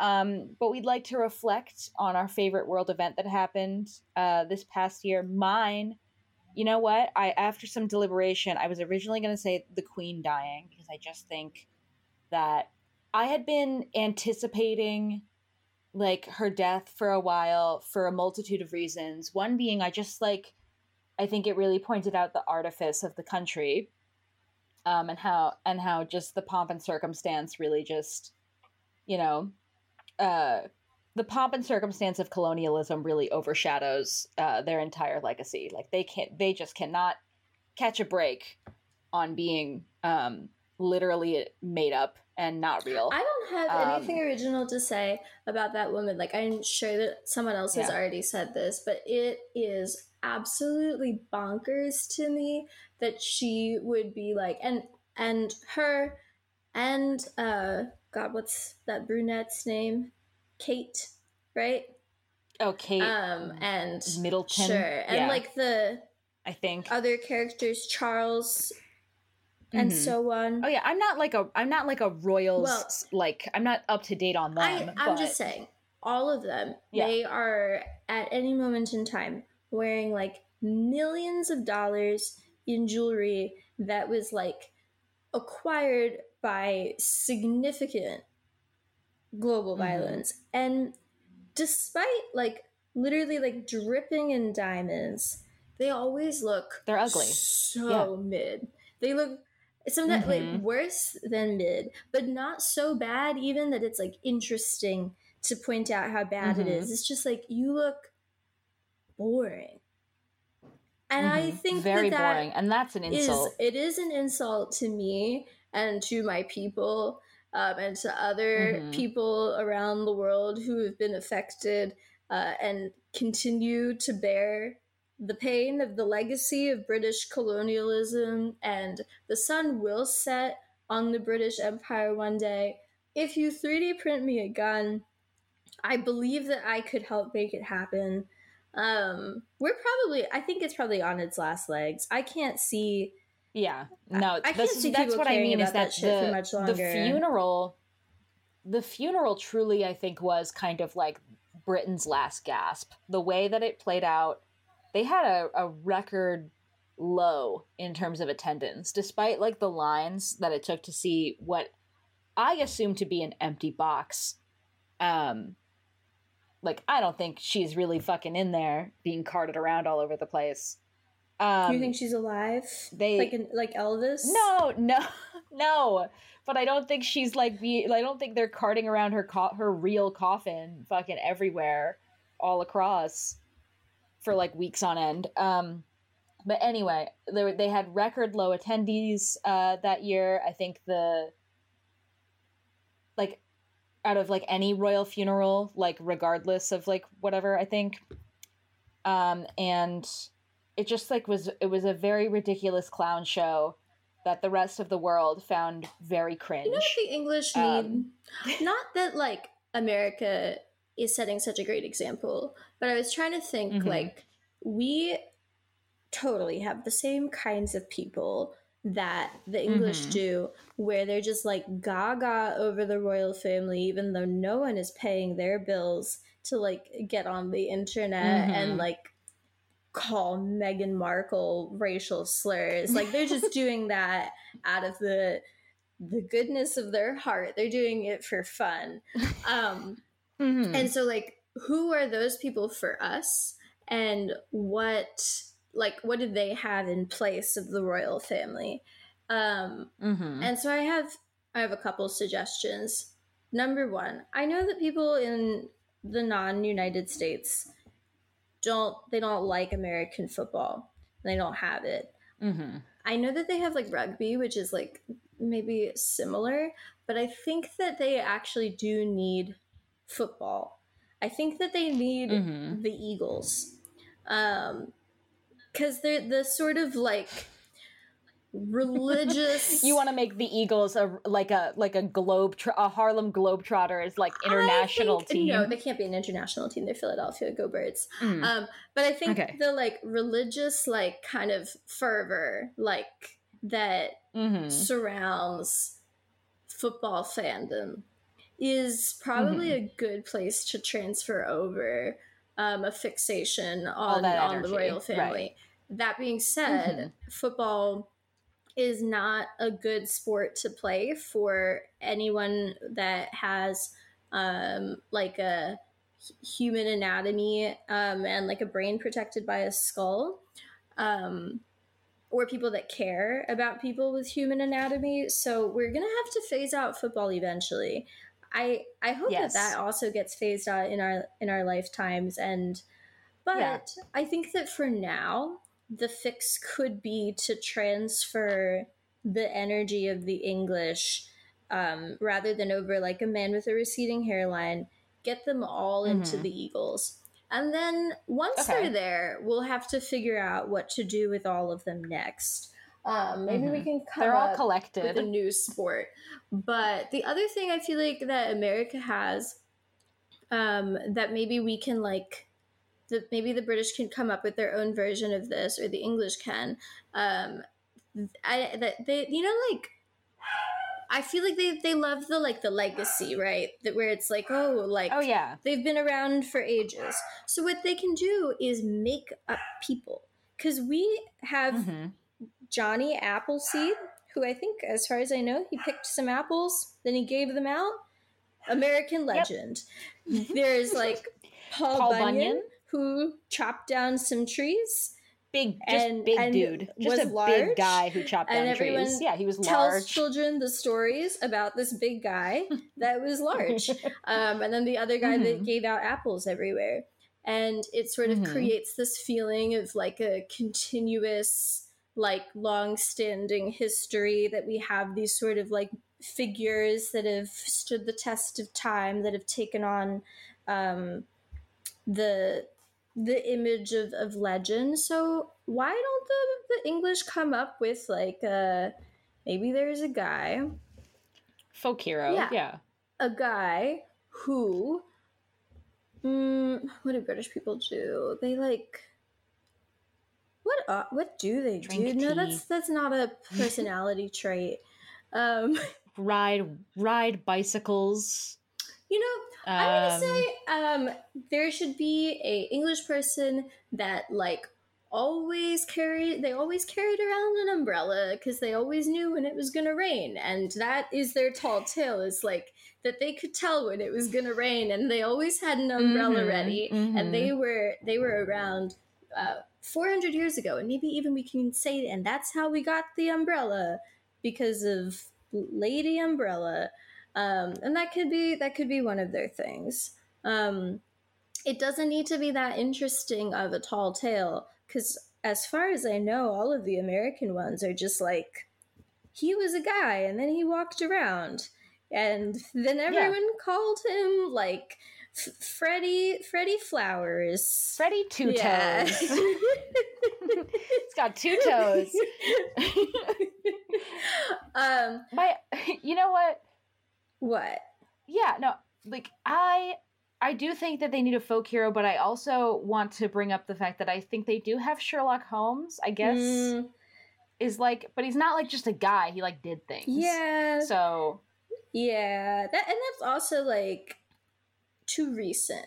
It needs to be something Mhm. where people are like, long ago, when your grandfather's grandfather had a grandfather and he was a little boy, there was a guy named Freddie Two Toes and he only had two toes, but whenever he came to town, he did a dance. And he did his dance on, on both of his toes, and then he left Mhm. in, in the middle of the night without saying a thing. Um, sometimes little little children can hear him tapping away on on his on their roofs. but I think that's still too American because I think Americans love Mhm. like a. Uh, I feel like the the, the A trickster character that like came out of the like African American like storytelling tradition like has Mhm. really um, been embraced by everyone. Maybe not to like the same degree, but like I think everyone likes hear a story about a guy a guy that got away with it. Mhm. And so Yeah. probably the English one needs to be like someone that was always polite. yeah, Yeah, the English don't like people who get away with things. Their their monocles start popping out. And they're like, oh, they they only like it when you get away with things if you do it in the name of the British Empire. But you can't just be a a regular old nobody with no holdings Yeah. and getting away with stuff. Mhm. Yeah, that's no good. You you got to be super polite and nice all the time. Um and that just like I guess made people like fall in love with him or whatever. You know what they Um, need over there is they need a happy lights. I lived in Olympia, Washington, so I know what it's like when you're somewhere that's dark and cold and you're not getting Mhm. enough sunlight. You get seasonal affective Yep. depression, and that's that is Yeah. why they're all like that. Mm-hmm. You need some vitamin D pills and you need uh one of those happy lamps Mhm. or sad lamps. Are they called sad lamps because the they're, happy. They're happy, happy lamps? because they're making you happy. Yeah, yeah. Um, the other world event that I enjoyed this year was, um, but not quite enough. Um, it kind of that's why it kind of got lower on the list. Is um, Bolsonaro almost dying multiple times and then uh, losing? But now he's in. The, I just he's kind in of wish he minion died for real. Yeah, now he's in the minion room, and I'm I'm delighted Yeah. that that was. I, I just got a real chuckle out of that. The only reason it's lower is because unlike the queen, he didn't have the balls to just actually die. He's gonna keep coming Um, really close to death. He's gonna be microdosing Mhm. death like forever. Maybe he'll get like I know. really coked up in Orlando, and his heart will give out. We'll have to wait Ugh. and see. Fingers crossed. If you're in What are- Orlando, what are your If you're in favorites? Orlando Mhm. and you have the ability to sell Bolsonaro Coke, you should do it. And I'm not telling you to Do put it. anything in it, but no, but if I were to tell not. you to do that, maybe you would follow through on that advice. Um, I Mhm. think a general world event that really it really pleased me was anytime Kamala Harris opened her mouth and just like absolute like Zan, First-time listeners of the Zand pod. nonsense came out. I first time listeners of the pod might not know this, but Virgil loves Kamala I Harris. love her. She's half as good and getting t- twice as much. It's incredible. It's a, it's a They're a real Harris head. I like I don't know. I think that I would like to try whatever cocktail of drugs that she's on. Um Mhm. I think that it's like really and she she failed upwards so hard by becoming vice president. Like she is one of the diversity hires of 2020 where everyone was like, "Oh shit, like oh shit, we got to put a black person on our team." And it just so happened that like Joe Biden was one of those people that needed a black person on his team at the exact right moment. But there are not that many like prominent um black politicians in the United States with like years of experience under their belt that also wouldn't create controversy for dear Joe Brandon. Mhm. And so he ended up with a woman that came in fifth place in her own state because there was just like there was really no one that could fit that that position like and meet the requirements that he set out for them. so that's how she got that job. And then she has taken her time in there to just be like so loopy. She's she's Mhm. asleep. She's She's laughing She's like out a of her mind. she is obsessed She's really Joker-fied with herself. Venn diagrams. She's Mhm. speaking in a French accent when she talks to French people. She's singing the wheels on the bus. Like I thought that she was going to really like take charge as vice president and like sort of make like be like a Cheney type and make it seem like Yeah, everyone knows her- that she's the one that's really driving the wheels on the bus, you know?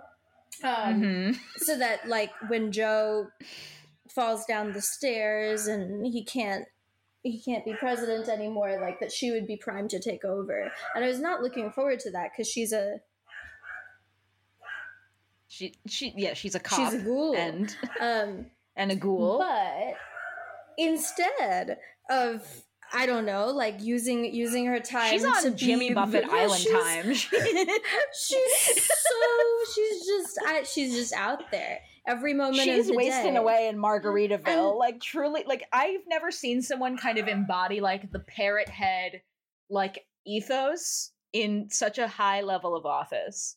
Like I feel like she's It makes completely me so happy on island because time. I know now that there's no chance that she's going to be president. I guess maybe I should like Mhm. knock on some wood while I say that. But she was she was severely disliked before she was vice president. She got Oh, in yeah. there by the skin of her teeth, and I don't think that she's like making her she's not endearing herself anymore to people now. So she sort of neutralized that threat for me.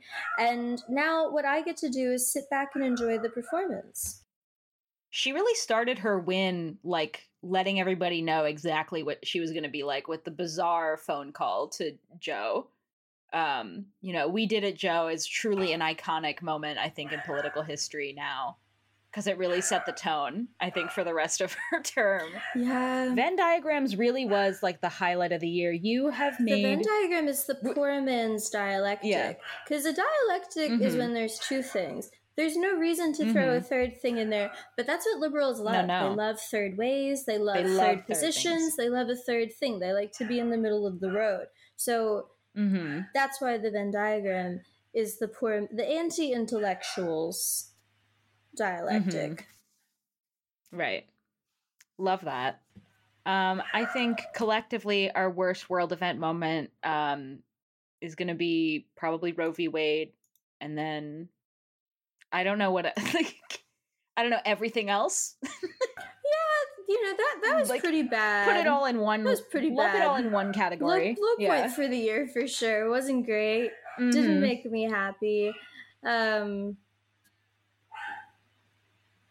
what else happened that was Yeah, bad? I don't know. Probably some other uh, like probably lots of other things. I guess. fucking everything. Yeah. Um yeah, I don't know. I I don't I think I you know what? I want to start the year off on a good note.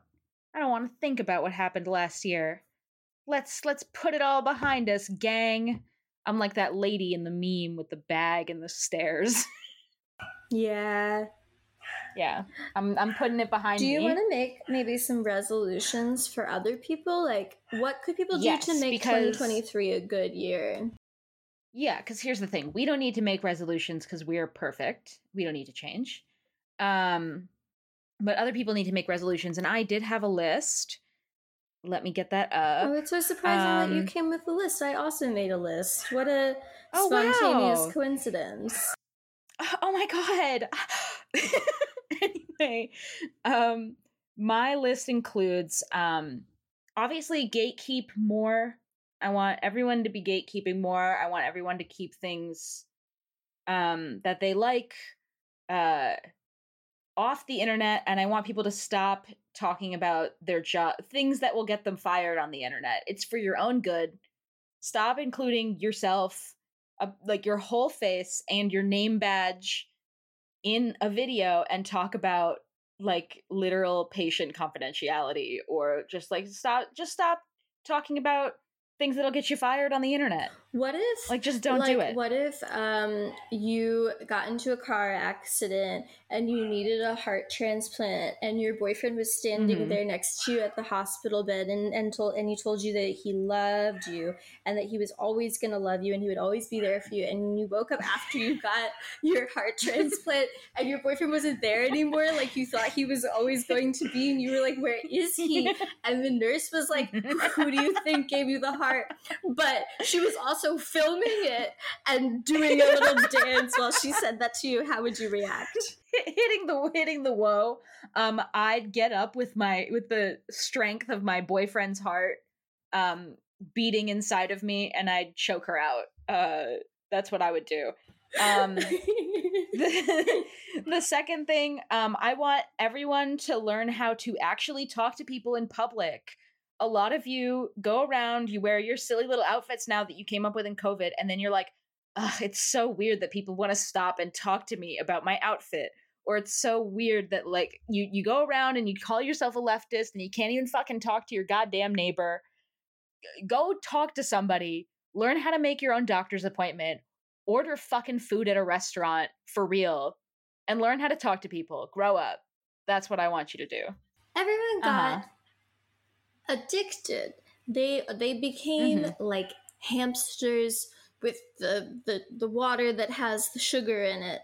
Um with these like delivery apps and then they get on the Mhm. internet and they go, "Oh my god, why does it cost $40 to order a single slice of pizza on Uber Eats?" Why are you ordering a single slice of pizza on Uber Eats? I get that we like needed to live this way during lockdown, but I know that you're going Mhm. out in the world and doing things with people. Like, I know you're not just sitting in your house with your mask on, like disinfecting your mail. Sitting inside with your mask on, alone. so this is how some people live. You know, they live in they live in Mhm. fear. They they s- hmm they, they sit I inside really with their mask on and they they there put hand sanitizer like- over their doorknob um, and they order a a, certain amount where of I feel like- Eats. Yeah. There is a certain amount where I, I get the sentiment of like some people just being like they they feel an instinct from somebody on the street and they you know want to walk the other way or they're kind of like scared of being confronted by other people um because all they see online is fucking public no, freakouts here's what I'm saying is that you can shit. go you But- can go to the restaurant and pick up like Yeah. everyone No, what I- everyone I'm lets you saying- pick up food. Don't get Uber Eats and also call the I'm restaurant see if they have a delivery service. A lot of them do. Mhm. You can save yourself so much money. And I think that Mhm. we we need to as a society when we see like $15 in fees tacked on to use we say app. no we say fuck that i'm not going to do that i'll walk 10 Mhm. minutes to get my slice of pizza mm-hmm. i'll i'll talk Well, to the person at the counter and i'll say mm, one Yeah. slice of pizza please and they'll go oh nice haircut and then you know what you forget you forget about the interaction afterwards if the Mhm. person at the counter Here's is rude to you you can move on if they're rude to you, there are people out in the world that can like hurt you, sure. and i'm one but I think them a lot of people have become yeah. but I think a lot of people have become way too scared of the idea of being hurt that they don't um because of COVID and because of everything else that they don't go out in public at all and then they um, have the audacity to act like they uh, know things about the world well and that they under and that they understand the world more than you i don't know if it's and when they go online and go in their silly little arguments. Mm. And what I'm saying is that I think if you are going to call yourself like somebody who is concerned with like community and what if you're not? What uh, if they're just like haters? Yeah, well if you're a hater then stay inside. okay. But I think if you want to if you want to concern yourself with community, you unfortunately are going to have to learn the very hard lesson that you will have to talk to your neighbors and you're Mm. going to have to talk to the people around you. Um, and that's something that i think uh, i get told very often that i'm being like ableist or whatever the fuck because i'm telling people to just like just you have to get over the hump of like having an awkward conversation with someone in public and just becoming unbothered by it No. i think it's an important life skill for you to learn and i think all of you should learn how to do it I f- Go outside. I feel like there's definitely like some truthfulness to what you're saying. I feel reluctant Mhm. to like blame so much of it on the pandemic when I know that like a lot of people didn't really like lock down during lockdown. So the amount of time that people that's like fair. actually spent inside and isolated um, was like marginal. But I do think that um, as like technology progresses, it is easier to and easier to like if you feel uncomfortable having a, a kind of interaction or going through a kind of experience like bypassing that obstacle by throwing some money at it um Mhm. like for example if you want to order food i don't know what is it Mhm. like 7 or 8 years ago probably that you uh most places if if you had DoorDash or Uber Eats in your area um wasn't it like wasn't on all of them and uh, you probably would have to just like call someone to order food. Like it just was not an interaction that you could bypass unless you were maybe asking a friend to do that for you. But now, if you want to, you can throw like $30 at the problem and avoid like a, an anxiety inducing social interaction.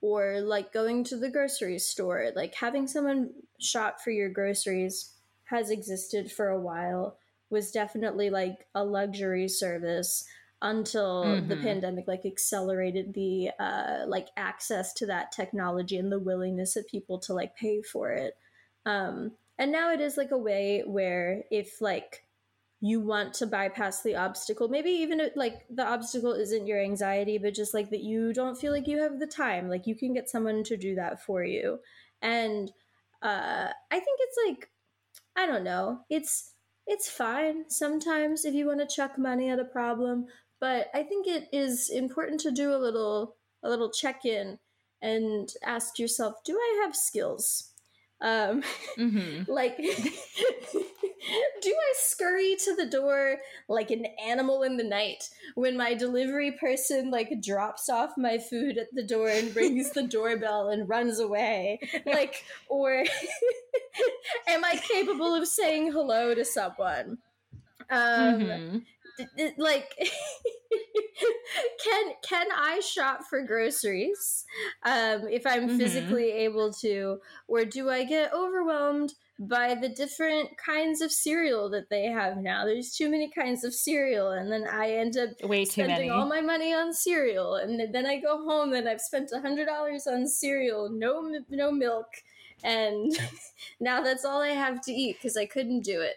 Like exactly, I think that like you know it's just easy uh, for all of us to like go without learning new skills in a lot of different aspects of our life and also to go without like um, honing and maintaining the skills that we do have. We talk about this a lot on the podcast like in relationship to like people's um, tech literacy where either you don't have it at all because you never needed to learn it or you've like lost it because you haven't needed to use it and i think it is just like something that we should all be reminding ourselves to do is just you know do a little little check in with the the empty space in your head um and you say hey can i do stuff and if you can't do stuff mm-hmm. it's okay but then you have to figure out how to how to do some stuff like right. what do you what steps do you need right. to take in order to feel comfortable talking to your neighbors maybe you can start by just staring out the window and looking at them as they, they come and come and go into their house until you feel like you know them, and then you can say hello and be like, oh, "So what you're saying is pull a rear window I'm, on your neighbors. I'm just saying, break your like, own leg. You can you can break it up into smaller pieces. If if, uh-huh, uh-huh. if the problem is I'm yeah, I don't know how to talk to my neighbors, mm-hmm. be like, okay what's the big problem what are the smaller problems how do we address this and it can feel right. really overwhelming when you're like inept at everything, but it's okay because like you can stop being inept by doing stuff. Yeah. And you can't always throw money at things. There's some things that you can't throw money at just yet. And I wouldn't feel bad about yourself if there's something that you can't do or are incapable of doing at the moment because you've been able to like bypass it through the ease of like surveillance technology or because like you've been able to to chuck money at the problem because it was designed intentionally to like make you incompetent so that you would rely on like using these shortcut systems. So if you can't do stuff now, that's fine, but it's time to set some New Year's resolutions, right? Like yeah. Everyone's resolution become competent. Mhm. Do you have any other resolutions that you would like to people? set for other people? Yes. Okay. Yeah. Thank you for asking. So, number one, I think that it's time to change some beauty standards. And I was thinking about the waifs and I was thinking about, you know, like your people the Caucasians. Mm-hmm, mm-hmm. Um, yes, and of course. How all of you are like you're so you're so gracious for thinking about us. I, yeah, I really um, appreciate it. You know, you're all like returning to tradition and like mm. thinking about ye old days when when women were chained to the stove and how you, how you miss it so much when you weren't allowed to show your ankle without your husband's permission because at least then I don't know what they were getting out of it what they thought they got that I think they they believed that the women at the time were getting some like sense of security when it's actually the opposite of security if all of your worldly possessions and, and life is like tied to the to the whims of a man who's chaining you to the stove but be that as it may, people are hearkening to the past. The past that they hearken to seems to be like consistently like the 1800s and like the 1950s. And I think it's time to mix it up. And this is why I'm proposing a new beauty standard that, Kendall, my friend, I'm so sorry, but you will not, you will not fit into this. Um, you will be rejected from the standards of beauty if this comes to pass. Aww. But I think that the new thing Sad. when people are like, remember when we were great? People look at empires, people look at dynasties, and I think the empire and dynasty in question should be the Habsburg one. And I think that people should be trying to sort of cultivate a bit of Habsburg realness. Like, I think that. I think that the, the white women should be like, "Ooh, look at how how thin my lips, how and how how and how bulbous my chin is, how slimy my skin. I love the pal the palo complexion that I have and, and the wispy little strings of my hair, it reminds me of when my people were in a position of greatness when they were kings. I look like I look like royalty. Um, and looking like royalty means you also look ill. Yeah. Just like very sick. Yeah. And so I think that once again, you're just you're to be left out and i'm so sorry that yeah i am i am very healthy in this future i'm creating everyone will think that you're ugly because your jaw's normal mm-hmm. and your face mm-hmm. your face it doesn't look like the thing that you put your foot in when you're trying to figure out what size shoe you are um, but there's always to be casualties in you know like the world of beauty standards and it's it's your time Mm-hmm. Mm-hmm. Well, you know, I'm I'm sad to see my era go go, but I'm I'm excited for the future that you're creating. Was it when was it your era? Like when was um your thing like know. the best ever thing? Like my I don't know, I have a round face. Was that like the twenties? Fucking I don't know. I feel like you'd do real well in a vaudeville show. I would do really well in a vaudeville show. You're like the only person like I know that could hours. like pull off skinny eyebrows. I feel. I think I could put. I've I've I've thought about it several times. Maybe maybe that'll be my my New Year's resolution is to get skinny eyebrows.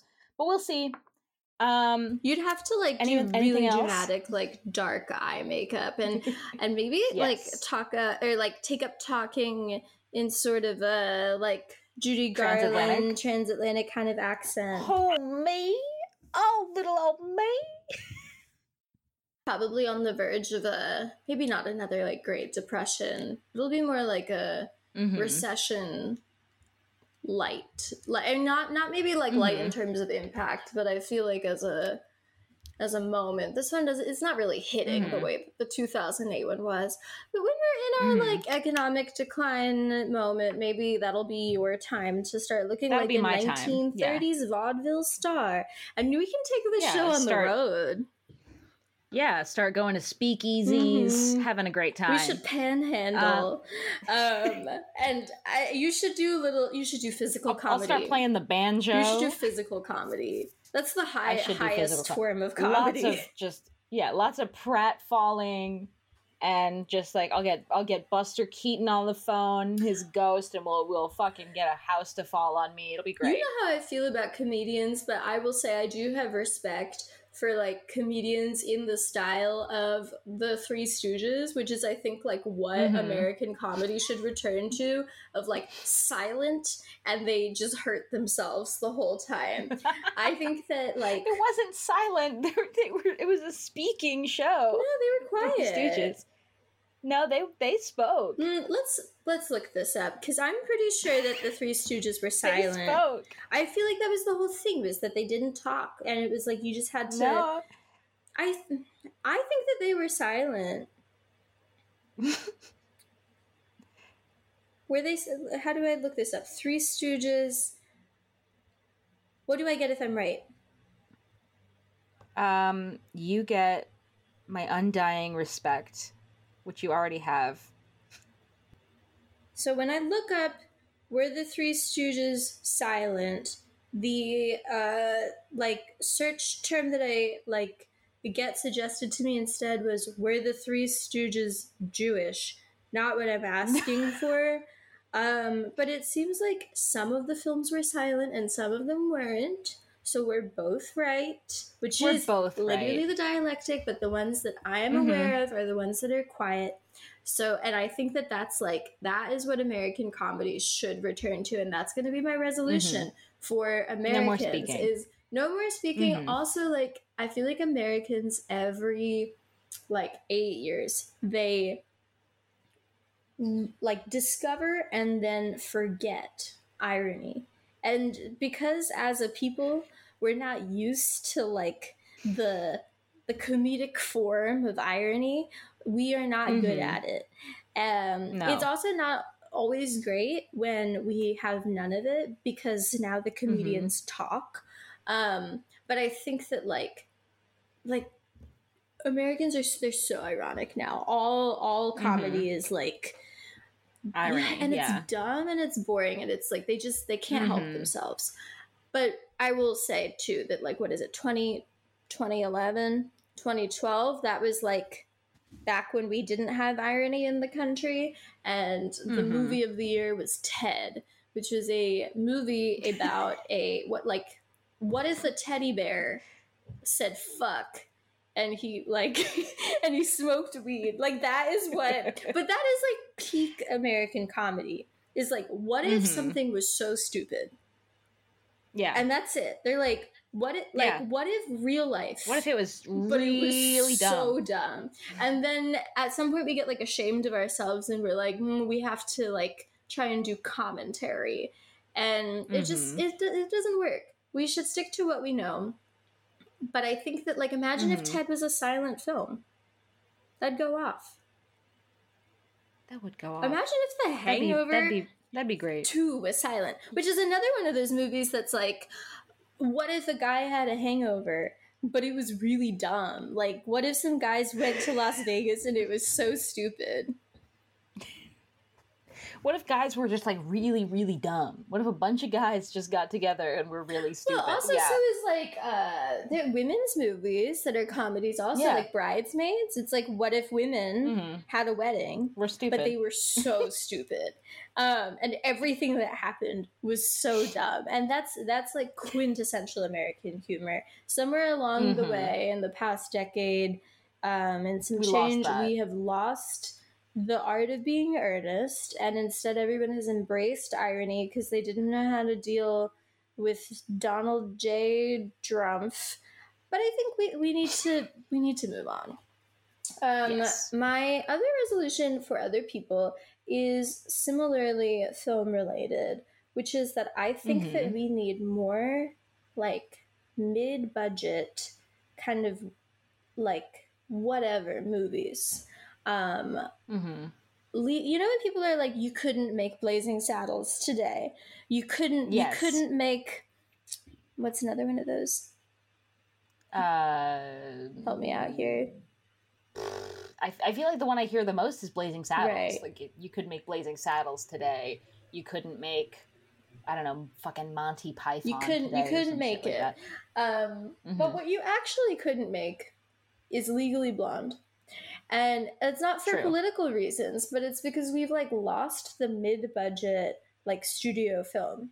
We have Mhm. blockbusters that are like largely Marvel movies or belong to other Mhm. franchises um, that are just like big, they like Top Gun that came out this past Mhm. year, or obviously Avatar.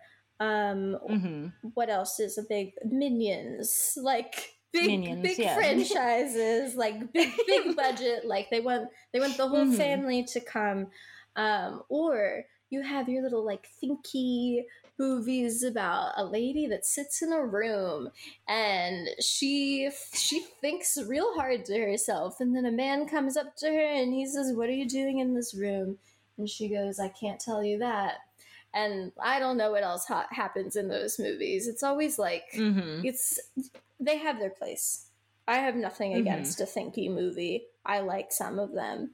Um, but what we don't have are like mid budget fun movies that are meant to appeal to like one or two demographics and are not like let's get the Mhm. whole family in here like we used to have Mhm. chick flicks which i know was that was like a Yes. pejorative but the idea like and the reason that that term was then applied to that genre of movie was that it was like these are movies that are like specifically um directed at a particular audience and we're going to try to like write and tell and show stories that is appealing to this kind of person. And of course you don't have to be that kind of person to enjoy those movies but the idea is like we're not trying to appeal to everyone. This movie doesn't need to be everything for all people because we're working on a smaller budget and we're telling like one kind of story. And we hope that the people that like this story is supposed to be for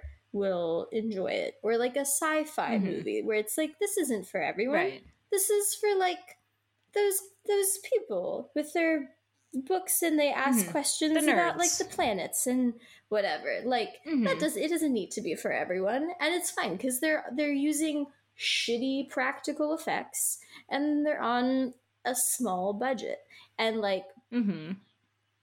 like the the major like movie studios are just not putting out like They're not doing it like that anymore. budget Yeah.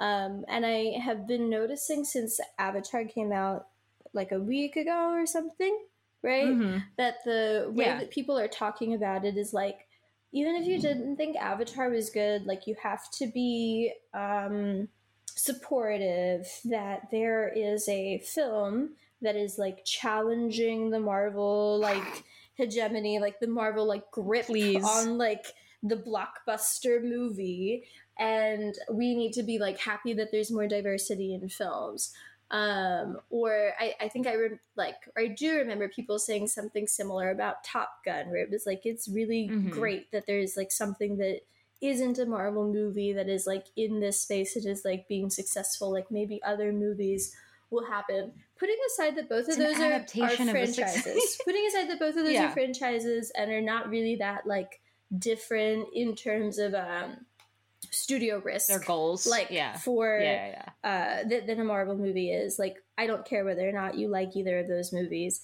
It also is just like they're blockbusters. Blockbusters Yeah. are, and I, this is not like a knock on you if you like them. It's just like their their goal is to appeal to like the masses, which means that um, everything is like meant to be likable by everyone. There's supposed to be something Right. in it for everyone because they've invested a ton of money in like making this film and they want to see returns on that.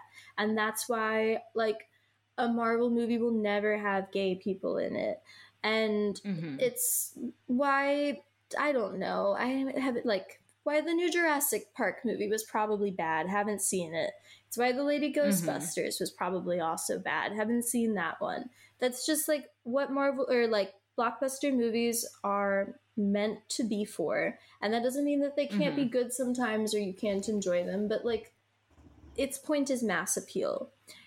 And I think Mhm. that if you're like looking to like challenge the grip that Marvel has on, or like the MCU has on uh, films, the move shouldn't be to like do critical support for a different blockbuster, which is just going to recreate that problem, but with like a different like piece of intellectual property but instead Mhm. to like support um, smaller films that you like and that like are also not meant for for every audience. Like if you if it's meant for you, it's meant for you. You know what I mean? Yeah, like and the something idea can, of like, like, it doesn't have to be mass appeal. telling a specific story and then end up being something that appeals to everyone. But I just don't think that Mhm. like you're going to get the same caliber of story when it is told with the like specific financial intention of getting, you know, movie tickets bought by a mom and a dad and their and their kids and then like a couple and then an, like old people and teenagers like that's um just not Mhm. going to like be taking great risks in storytelling and i um am really annoyed with the whole like marvel versus um avatar versus everywhere everything uh all at once like which Yeah. blockbuster should we support if you like any of them or if you like all of them whatever although yeah, why do you like the marvel movies yeah, quickly. get better taste. But if Um, you like any of them, good for you. I think if you want to Mhm. challenge the MCU's like domination of film, and if you want to like challenge Disney, um, you need to be number one, like demanding uh, like better working conditions for the people who like make movies and television shows that you watch on your streaming Mhm. services. Number two, you need to be like supporting and uh, like giving attention to smaller films. Um, Mhm. And I think that that's that's my resolution is like someone needs to make a legally blonde type movie. Mhm. Okay. in a in a mid budget format. yeah, and I think I have. I think that's one more. Oh, one more. you do okay. resolution for the world. Well, I have two. One, everyone get off TikTok. It's bad. No benefit Okay. to you. Get off get off that app. But the other one that I have more explanation for is we need a labor movement song. All of the labor movement songs Mm. are like folk music and I and they're really old. no offense at this point to folk singers, Mhm. but I'm not trying to hear that. I don't want to see someone take out a guitar at a protest. That's not. It's. It's just not. It's not what I'm about. Like But we need guitar players. You know how like people look at you when you take it out at a party.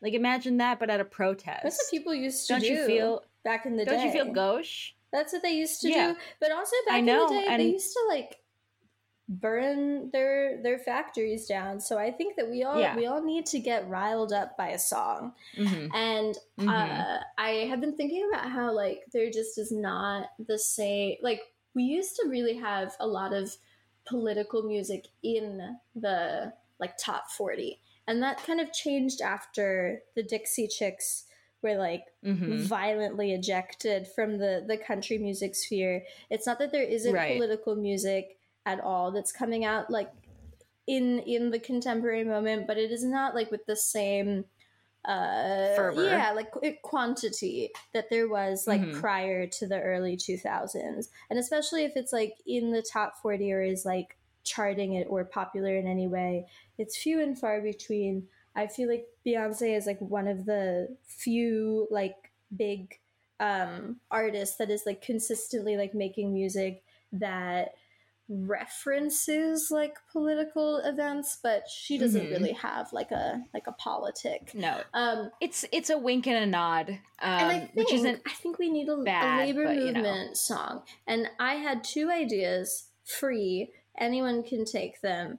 First is like a beep boop, like 100 Oh, gecs yeah. sun underscores type song. And I know, and I Mhm. say this because I know that it's like the little non-binaries that are working at, at the Starbucks song about how much it sucks to work at Starbucks. I want it to be Mhm. like nightcore. Um, it should maybe sample like sonic noises, and Yeah, it should release on SoundCloud first. It should be about obviously. how much it work- sucks to work at Starbucks. I think that there's like Mhm. also a lot of like room for various diss tracks about like Jeff Bezos, like maybe from Oh, yeah. like from the perspective of an Amazon warehouse Mm-hmm. worker. Um, someone could really do something like with the material of his like sex, where he was telling that woman, "I love you, Mhm. alive, girl." I feel like that's definitely uh, fodder Yeah. fodder for a good insult Absolutely. that rhymes over a sick beat. But I just feel like I feel like we need a labor movement song that people can get behind that's like fun, dancey, that people would want to like sing at the picket line. Because here's the other thing: yeah.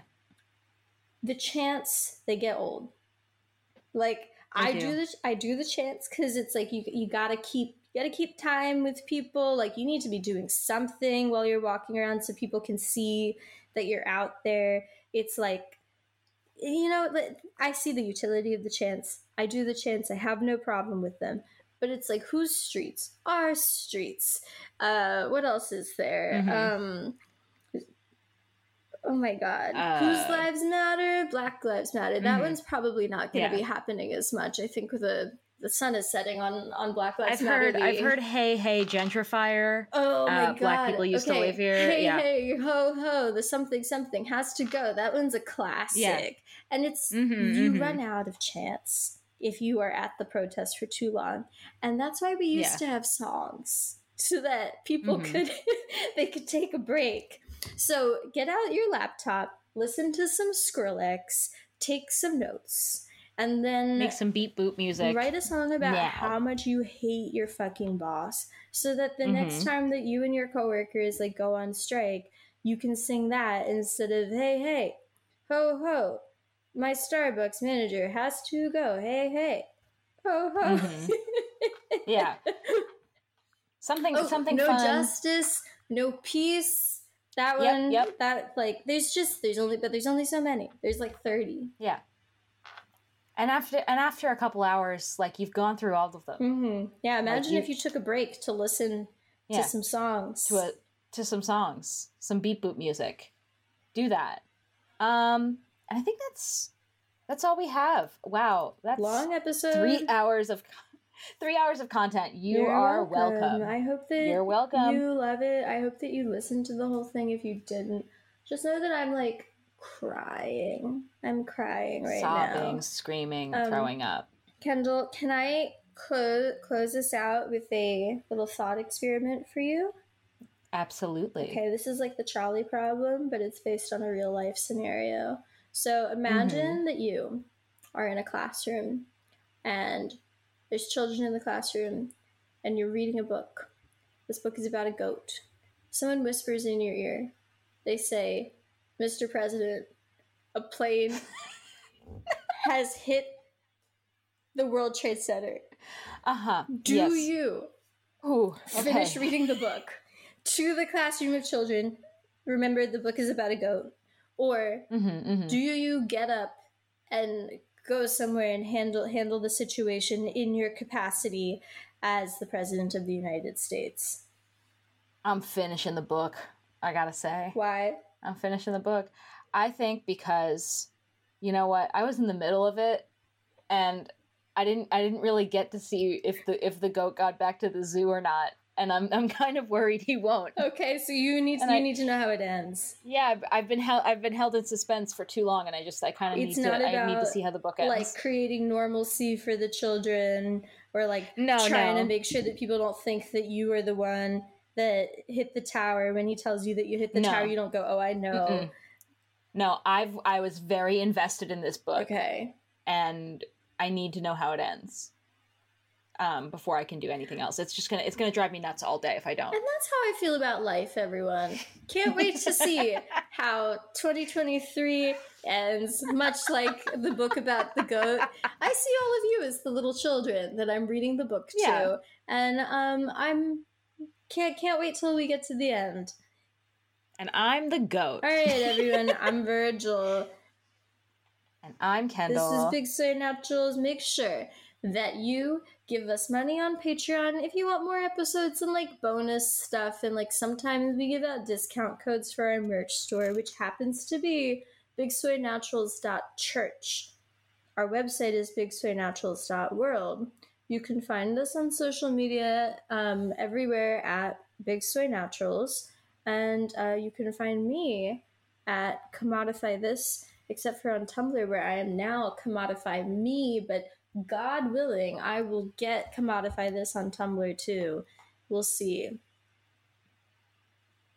And I am She Herzog on Twitter. And on Tumblr, I am Rat Poison. And that's rat. The A is a four, and the second O is a zero. That's so transmask coded of you. I just want you to know. they love rats. Um, make sure to like, you know, leave us a review on on Apple Yeah. Podcasts or like rate us on Spotify. I think that's everything. Like, tell your friends. Let us know if you set any New Year's resolutions. Tell us if you think Kendall's medication is working.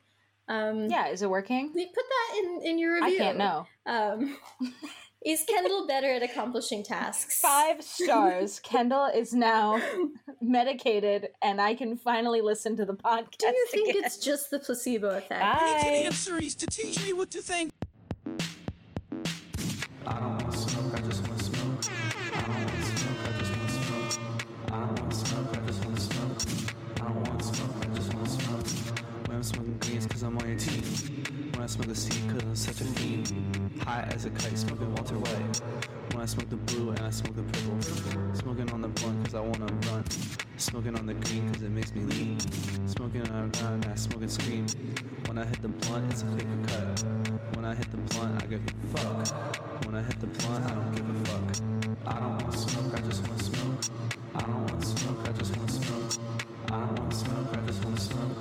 I don't want smoke, When I hit the pipe, I'm like Walter White. Walter. When I hit the smoke, I feel like a dope. Dope. Yeah, I like green because it makes me lean. And I smoke high because I'm blowing clouds. When I'm getting high, then it's time to smoke. When I'm smoking loud, then it's time to blow clouds. When I hit the blunt, I don't give a fuck. When I hit the blunt, it's like, give a fuck. I don't want smoke, I just want smoke. I don't want smoke, I just want smoke.